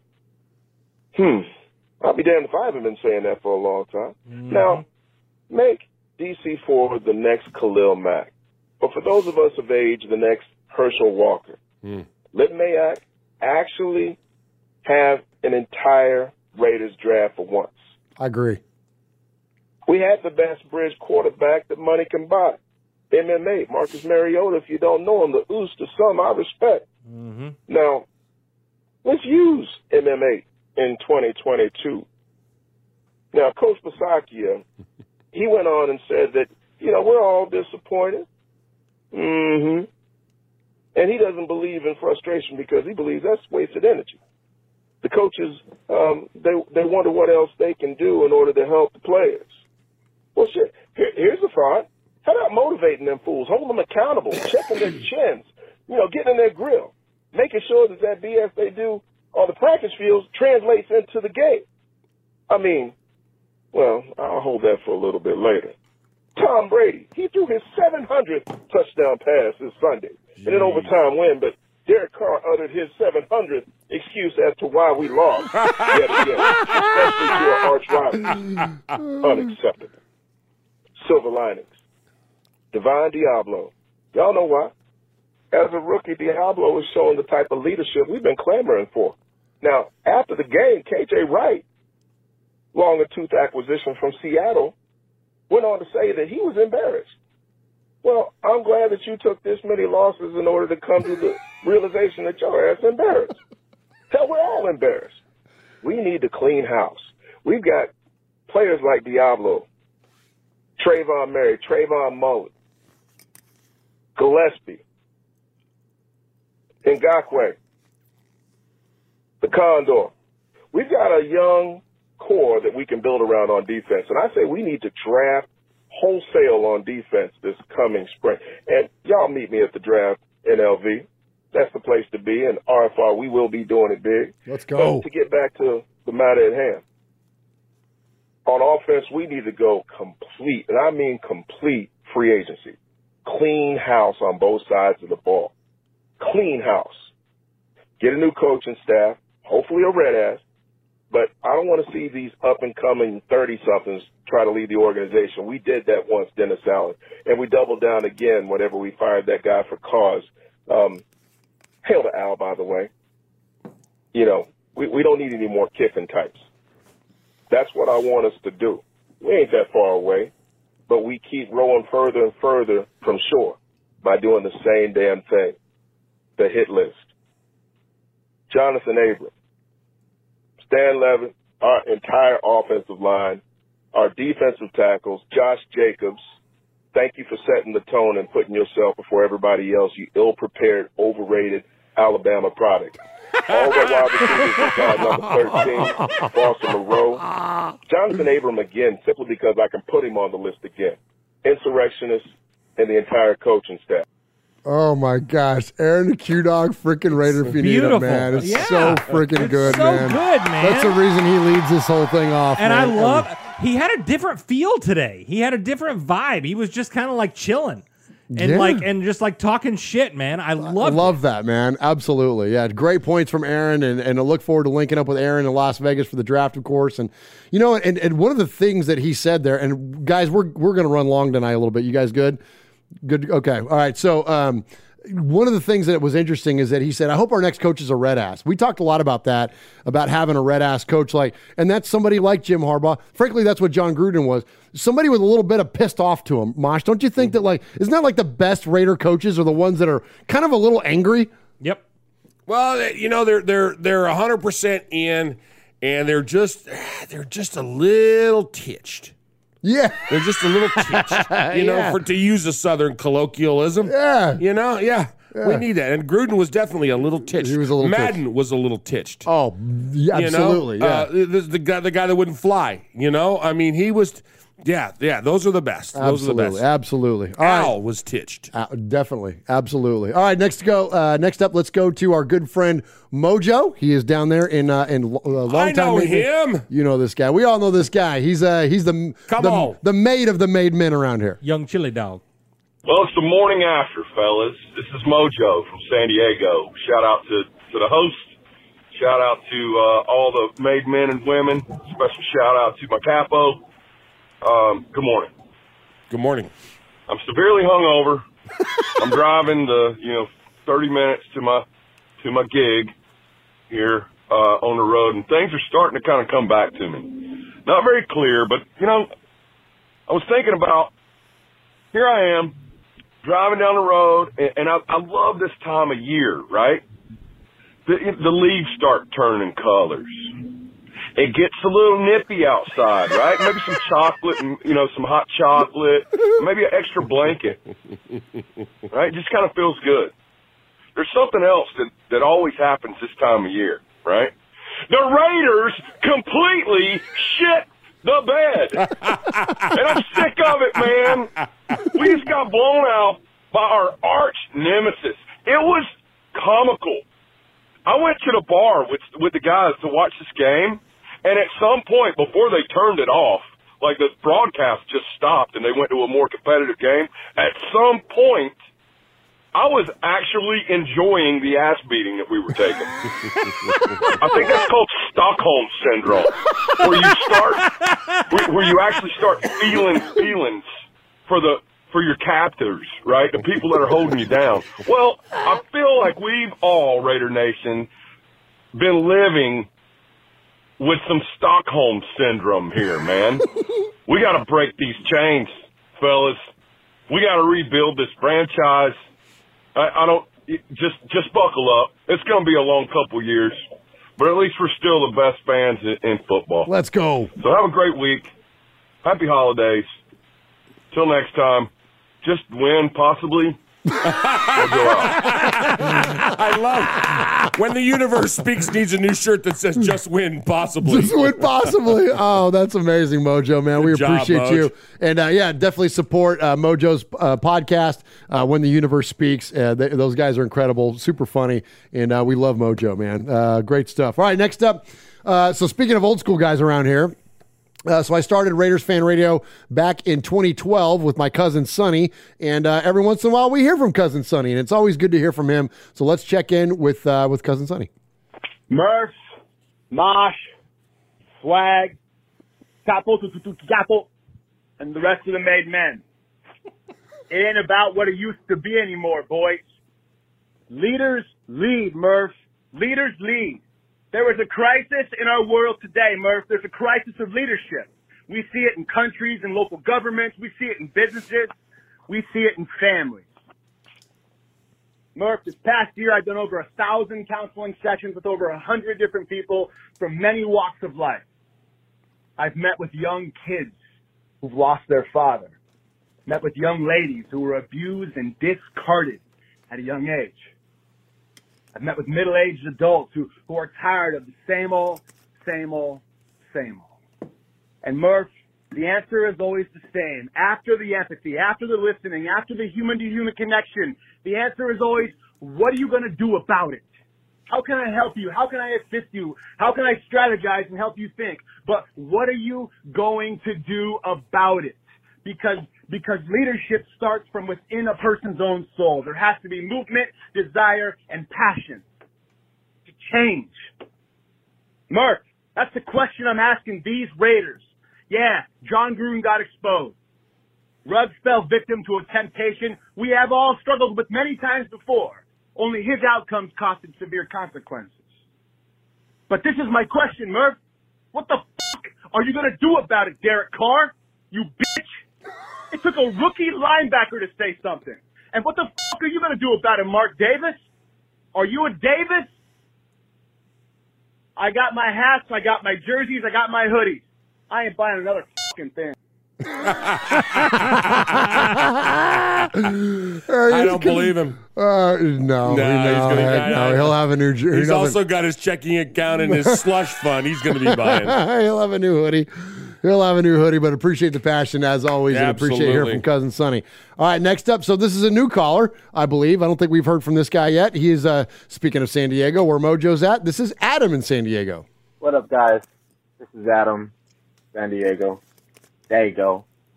You know, I just want to call and I, I, I seen some stupid stuff on Facebook about Raider fans being shamed and put brown bags over their head. Never.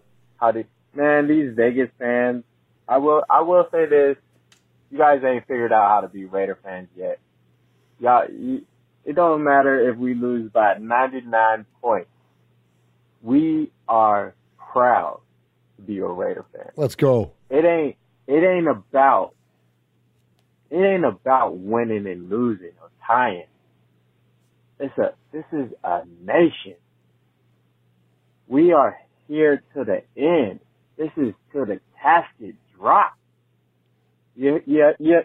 I I don't think you heard me. Can I get an amen? Amen. Amen. I mean, come on now. Yeah, we got our ass whooped. but you know what? This upcoming Saturday, oh, I'm gonna be excited to watch my Raiders. And you know what? The next week, I'm gonna be excited to watch my Raiders Amen. until we ain't playing no more. That's right. Regardless if we make the playoffs or we don't. Y'all need to get y'all act together. Straighten up and fly right. God. And and the players too. This ain't just for the fans. But uh, these Vegas fans, they they gotta figure it out because it it's it's pitiful watching the Raider games and seeing the fans act the way they act. Like punch somebody in the face. All right, y'all. I'm out of here. Uh, I appreciate Adam in San Diego, man. Again, but we're not advocates of violence or asshole behavior, but the spirit of it, of what he's trying to say, is that like, yeah, man, have that edge to you, Raider Nation, man. There's nothing wrong with that. It's what that's the foundation we're built upon.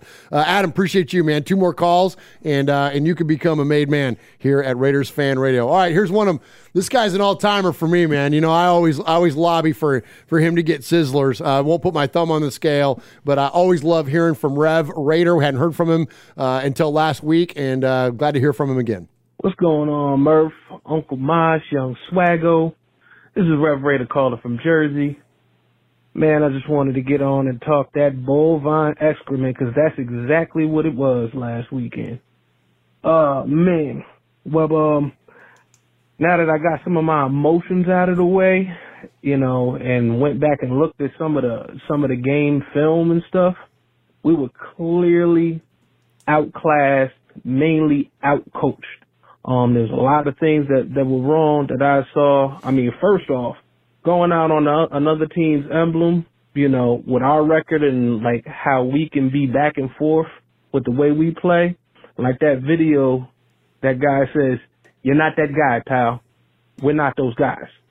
But um, what you were saying. basically on defense, uh, definitely outcoached because you could see they were scared of the D line and they were doing things like chipping Yannick and Maxx and they we never adjusted to it. They were looking at how we were watching the cadences and they were fooling us off of that.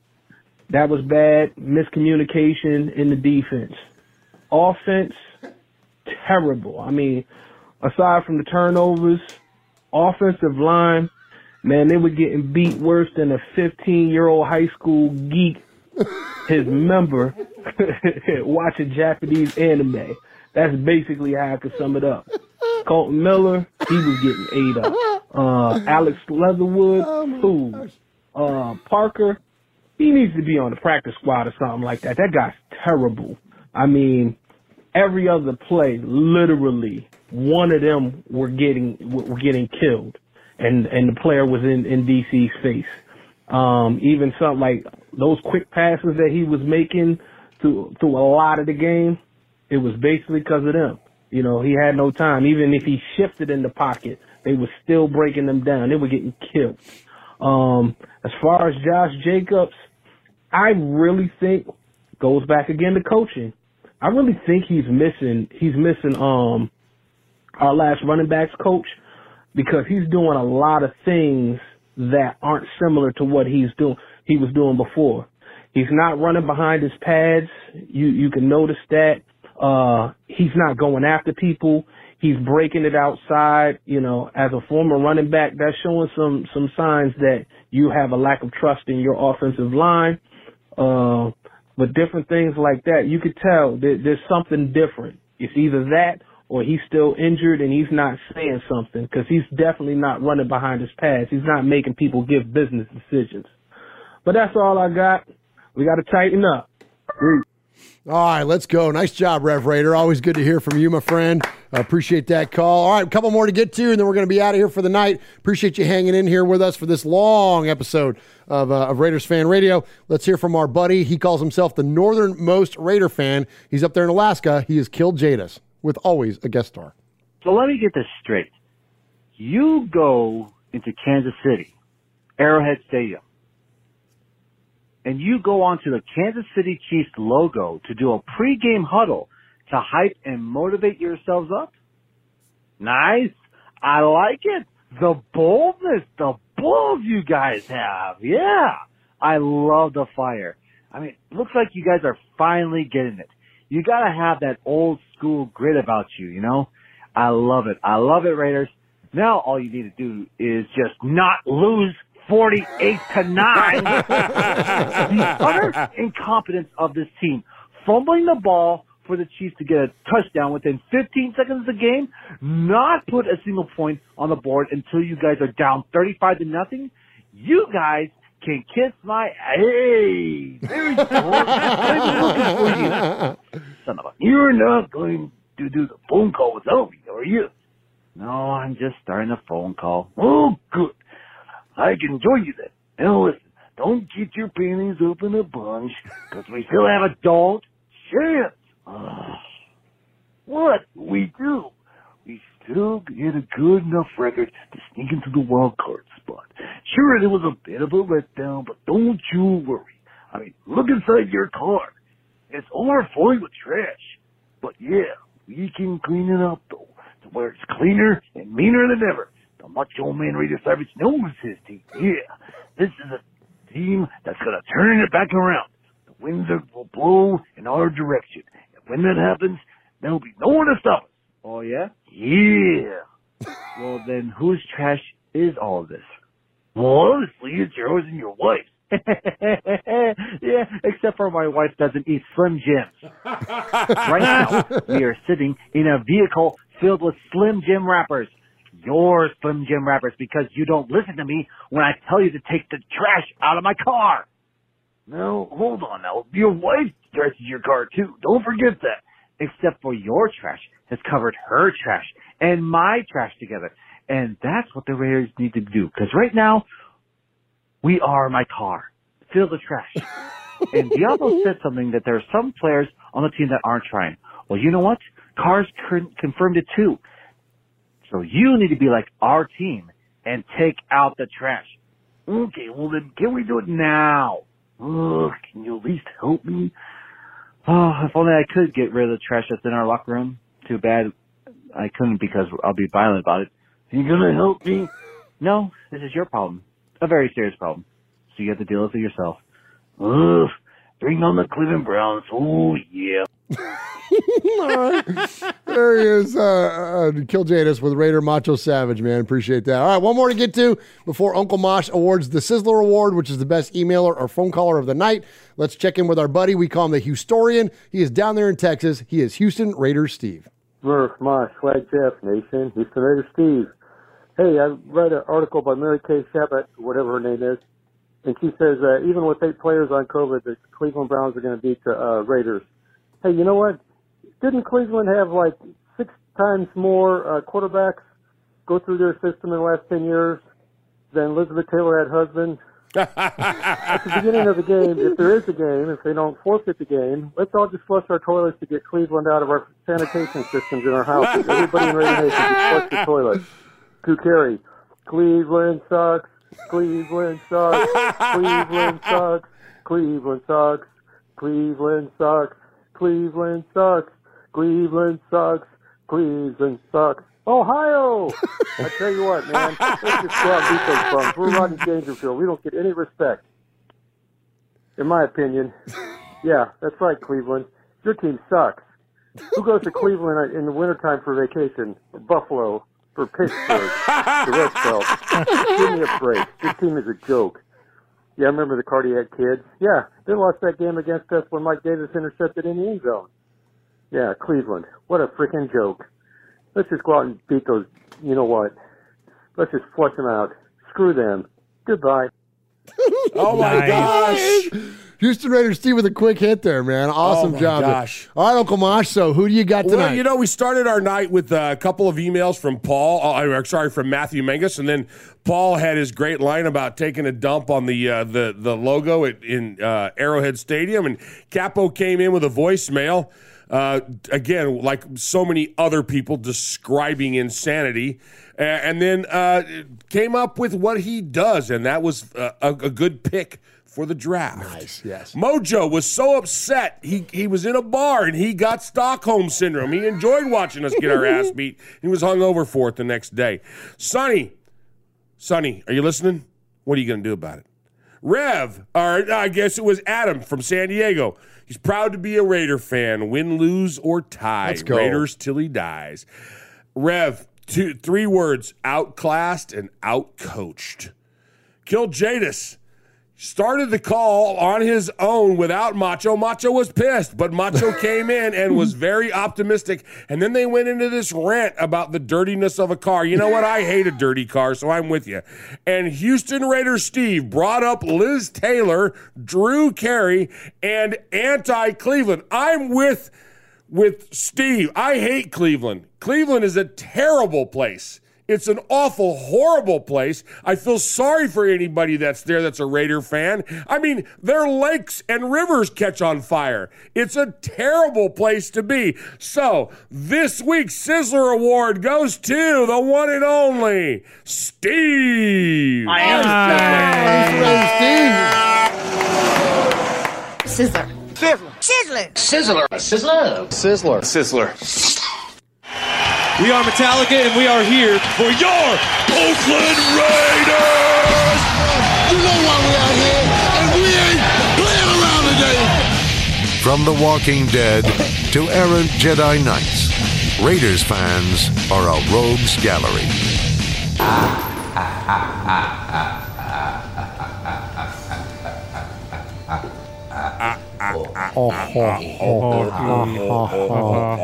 Everyone in Cleveland has COVID.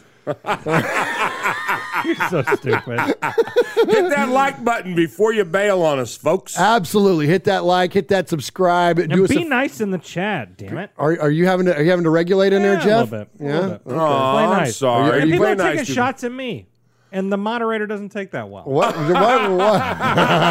yeah, because Ron's uh, he's attending Yeah. a family business, so Yeah, he's not in there. yeah. So Be nice to Swaggy. what's He's what's, our what's going on there, man? You need to call anybody out? Like, No, it's fine. I'll just just have another drink. be nice to your host because this is this is our playroom, and we'll just kick you out. Exactly. Yeah, absolutely. And you got to be nice to one another. Like, listen, there's and uh, and uh, I don't know what's going on in there, but I will say this: that uh, on the occasion that we'll get someone that'll get in, get in there and get a little feisty, uh, that it, you can have an alternate opinion. We don't expect you to agree with us, but you got to be kind. Michelle Sweat says, "I hope we win on Saturday, so some of y'all can come to the chat with a better effing attitude." Okay, all right. Thank you. Very well said, Michelle. Absolutely. Lighten the hell up, man. It's just football, man. We may be for life, but this is not life, man. This is just playtime. So uh, appreciate you, Raider Nation, for checking us out. Appreciate everybody in the chat room. Kill Jadis, 907. Actually, I'm going to save that for Jeff to shout out the chat room. Let me just thank my co host tonight. Thank you, Swag Jeff. Thank you, Uncle Mosh. This is, hey, look, man. I, I came into this thing feeling a little tight about what we were going to talk about, but I love the passionate discussion. I love the, the amazing back and forth with you guys. That's what makes this stuff so fun, and we appreciate everybody that's tuning in tonight. Again, hit that audio podcast. Just search for Raiders Fan Radio. Swag Jeff, take us out. Yeah, we got uh, Mark Thompson in there, Aussie Raider Aaron, Kill Jadis, Aaron the Q Dog Raider, Paul is in there, Tall Ken Shit, M- uh, Mark Thompson, Michelle Sweat, Tyrone Graves, Black Sunday Joel, uh, Kill Jadis, Piper 1975. Thank you so much for tuning in. Ebony Graves uh, throwing a $5 donation Oh, thank you so much. Uh, absolutely. Uh, so thank you guys so much for tuning in. Uh, join us every week, every Wednesday. Uncle Mosh, take us home. Wow. what Read are that gonna comment, say? Mosh, from Ebony Graves. It said had a huge combination celebration this weekend. The hubby's birthday and our daughter graduated and got her master's this weekend. Let's weekend. go. That's awesome, man. Right on. Congratulations. Fantastic. We're all about education around here. I love it. Well, tonight you've been listening to Raiders Fan Radio. Yeah, yeah. And we've had a little bit of a uh, a little bit of a, a session. Yeah. I got my little buddy Swaggy J over there, and I got my little nephew over there, and you got your old Uncle Mosh here. You've been listening to Raiders Fan Radio, where we took a lighter side journey into the dark side, and after last week, it really was a dark side. Remember, boys and girls, what happens in Vegas started in Oakland. Good night, everybody. Drive safe. Get your shots. Wear your masks. Adios, malingerers, which is most of our team. Stay safe. Be kind to one another. Be nice to Swaggy J. Good night. God bless. Yeah, seriously. He's a little bit of a Goodbye. baby. He'll get his feelings hurt. Shut up.